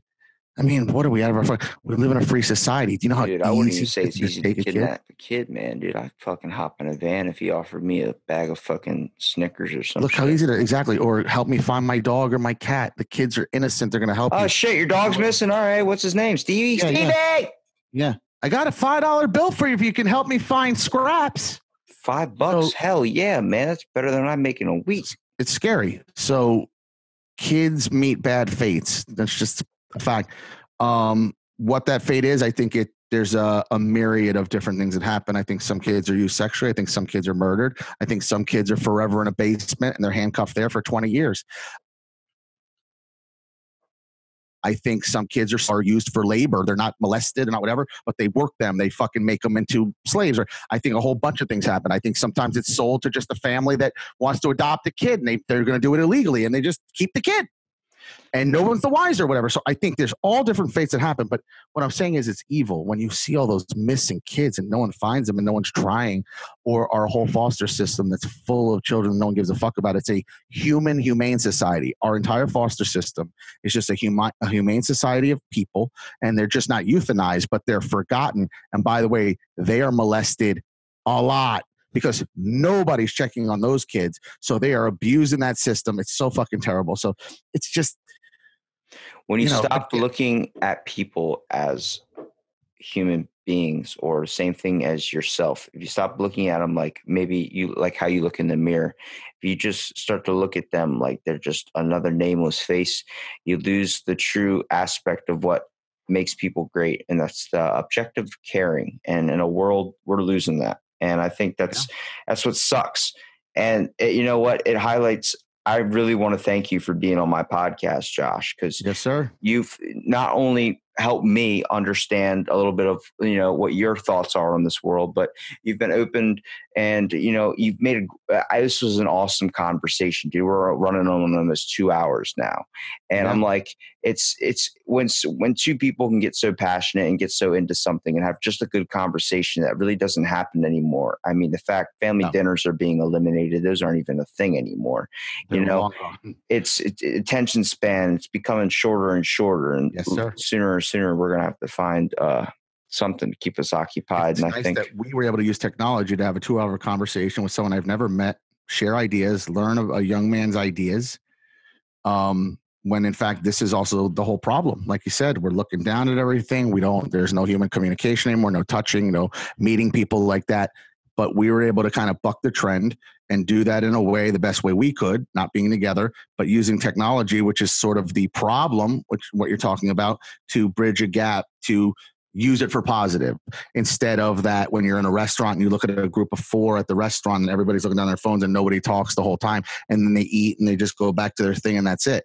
That's fucking nuts man where people are very addicted. Your generation more so than any other i love my phone. I got a galaxy note 9 high end phone you know what i mean? I've always had i've had the t-mobile android fucking g1 i literally had the first smartphone ever non apple so i'm i'm not guilt or innocent of having technology and, and all that shit but i've never been addicted to a level like my daughter and uh, what i've seen your generation because i knew what it was like to not have it and i kind of know what it's like to one of the things maybe i can leave you on is i'm kind of blessed in a way because i watch technology through really zoom the platform we're using during my lifetime which was child born in the 70s, child of the 80s. I literally watched video games get invented and then turned from Pong to the stand up video game to the Pac Man to the Asteroid to the Space Invaders to the home video gaming. I watched the entire evolution of video games. I watched the entire evolution of TV, other than black and white. I was there when there were three channels. You had think about that. Your input, your stimulus was down to three channels, and it went off the air at night. That was it. No internet. No, imagine this. This was the scope of your information three channels and you had to click, click, click, click before cable came. I grew up in that, then into cable, then into the VCR, then to the DVD, then to um, you know uh, streaming where we are now. I watched that evolution, the evolution of the phone. I was I was in a house where we had a rotary phone, and number nine was that long run. No one wanted to do it. I was alive when you had to pay for long distance. Imagine that. That somebody was like, who are you talking to? I'm talking to cousin Scott. Whoa, whoa, whoa, hang that up. That's a dollar a minute. Hang that up. Hang that up. I come from that. You know what I mean? So where you paid for phone calls and the and the thought of a video FaceTime was non-existent. So I watched the evolution of the phone, then go to the the cordless phone, to the the car phone, to the and and and and then now the internet and just computers where you, a computer was good for games and you could do a report on one, but it was never a portal to all this fucking information what we have now, whatever. So I've been very blessed because I did without it, and now I'm doing with it to go through this technological. It's different for you because you were born into a lot of it, is what I'm saying. Doesn't make you bad. You had no choice when you were born. It was what it was. But you have a different scope, and you will have a continuously different scope when I'm dead, and you will be alive when the shit's really technologically advanced, and I won't even know from what you're going through. The same way you didn't know what I went through before. You know what I'm saying? But I come from an interesting era where I saw all the technological advancing.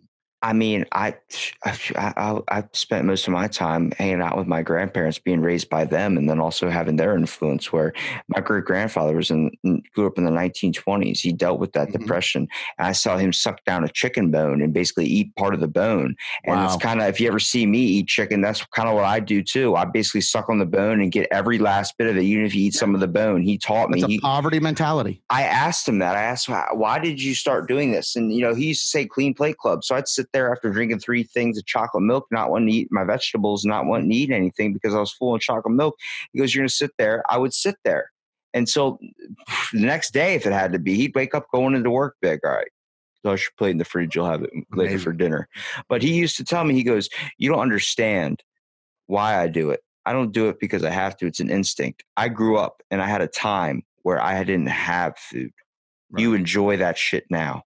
And I said, damn, thanks, man. And I still carry his life on in my car that I have that I deal with so many problems with, but I'm willing to keep it around because it's that connection, it's that bond. Every time I sit in that thing, I remember all the days he used to pull my ass out when I was 14 years old out of the freaking room because I didn't want to get out of there. I just wanted to sit inside, play video games all day, cut the Mhm. grass. Do this, do that, do this, do that. Right. Come on, we're gonna go pull some weeds. We're gonna cut some branches. We're gonna do this stuff. You know, it turned me into a worker. It turned me into someone that has calluses on their hands. That when I go shake somebody's hands, like, wow, it feels like sandpaper. It's so hard. I'm like, it's called working. Okay. My Yeah. great grandfather told me if you're going to be good at anything, you put 100% into that. You make sure that everything you do gets folded into that. He said, You're going to be a voice for people. You're going to stick up for other people. Then make sure you do it correctly. Make sure you're not listening to the dark side of you that goes over that and says, like, oh, fuck this guy. Don't do that because you don't understand what that person's going through. You keep, he said, you keep your mouth shut, you get your work done, and then you talk later. And I said, yes, sir. And next thing I know, I'm turning into this person where I see older people complimenting me. I never thought you'd hold the door open for me, Sonny. You look like such a stoner. Why are you judging me like that, man? I'm just like you, but I'm willing to help you out. They- older Exactly. people yeah but you but you know why they're doing that my friend because if i looked at you i would assume that out of 100 of you 90 of them don't hold the door and guess what 90 of them don't and that's what separates you and you should be proud of that instead of worrying well why do you see me this way there's a reason why they see you that way because 90 of you don't hold that fucking door Yeah. Well, I like being the minority. I mean, I'm all I'm the only white person on all Mexican housekeeping staff. So, I mean, I'm I'm Right. used to I'm used to being the outlier, and honestly, that's what I like there you go because it humbles you. absolutely well, i mean are you open to having somebody on more than once or is it only a one-time Damn thing? right, dude. I'd love to have you back on again, dude. Hell, I'd All right, even so like yeah. to hop on your show, man. I doubt you'd want me to get on into politics, but I don't know too much. But I'd love having a It doesn't have to be discussion about well, what. I could do, we could do one of these as well again, and uh, and put it under my banner. My show, I don't do remotes like this. It's like kind of my, what I've been doing is in a live studio with a live person. Um, so it's kind of a whole different format. This is actually the first. Why I was excited about taking your opportunity as well, and I didn't, you know, renege on you was that I have this is my first opportunity in doing this. So I appreciate that for whatever was you read my little story. And I think what we can talk about the next time is um, touch on how you found me and what what it was because I'd like to get now and, and and rightfully should be. And the only reason I wasn't uh, was because my boss and there's a long story here. He was my best friend. He sent me home for two weeks, and then the raid happened while I was back here in Florida and they went away for three, almost three years in a Panamanian prison innocently. Um, if you check out Operation Odessa on Showtime, I actually, it's a Russian mobster is in that movie. It's a documentary, and I actually worked for that gentleman in Panama in the strip club business. It actually was a brothel. Wasn't even just a strip club. Uh, Panama is much like Las Vegas, so it's legal uh, gambling, legal prostitution. It's a, it's a party town and uh, I actually worked in one of these places, and um, so it's a fascinating story. It's a fascinating story, and I'm very blessed to just be here. I have a, a, a certain thing with God now because I could very well have been in there, and I not only I'd either be dead or I'm still in there. Yeah. I didn't have the money or the power that they had. They got out, but they had it. It took a long, long time and a lot of money and a lot of influence to get out, and I didn't have that. Well, I've I've gotten into arguments with Jehovah's Witnesses. I've also I've also talked to people who have had experience with God and a recognition whether it was drug related or not. And let me tell you, I don't judge anybody on what they believe in. It might be for me, and I might not be. The same reason I'm not going to put on a pair of socks that don't fit me because they're not for me. They're not fit for me. So if it's fit for somebody else, I'm not going to knock them for that. And Right. the fact that you're able to still you came on my podcast, you were able to talk to me, taking a couple hours out of your day and just being able to do Sure. that. And I appreciate it so much. And I want to give you a little spot here just to be able to plug your information. People can find you at what you do. Sure, I appreciate that. So, um, I have an Instagram and I have a Twitter. They're both Mr. Josh W, and it's spelled out M I S T E R Josh W. It's very simple. Both of those are the same. Um, my YouTube channel is fairly new, but if you just put in the Mr. Josh podcast, you'll find my YouTube channel and some videos, and, and I have some stuff on there that I'm growing out. And I have a podcast, and it's the Mr. Josh podcast. Um, and I, I after I bought the dot com, so it'll take you to my Buzzsprout, but you can find it on iTunes, you can find it on Spotify, you can find it on um, Google Play, Basically, any podcast, platform out there. iHeartRadio. Say again. So basically, any platform out there. Absolutely, all the biggest platforms. And then I also host, uh, uh, co-host of Ruthless Politics, also ruthlesspolitics.com.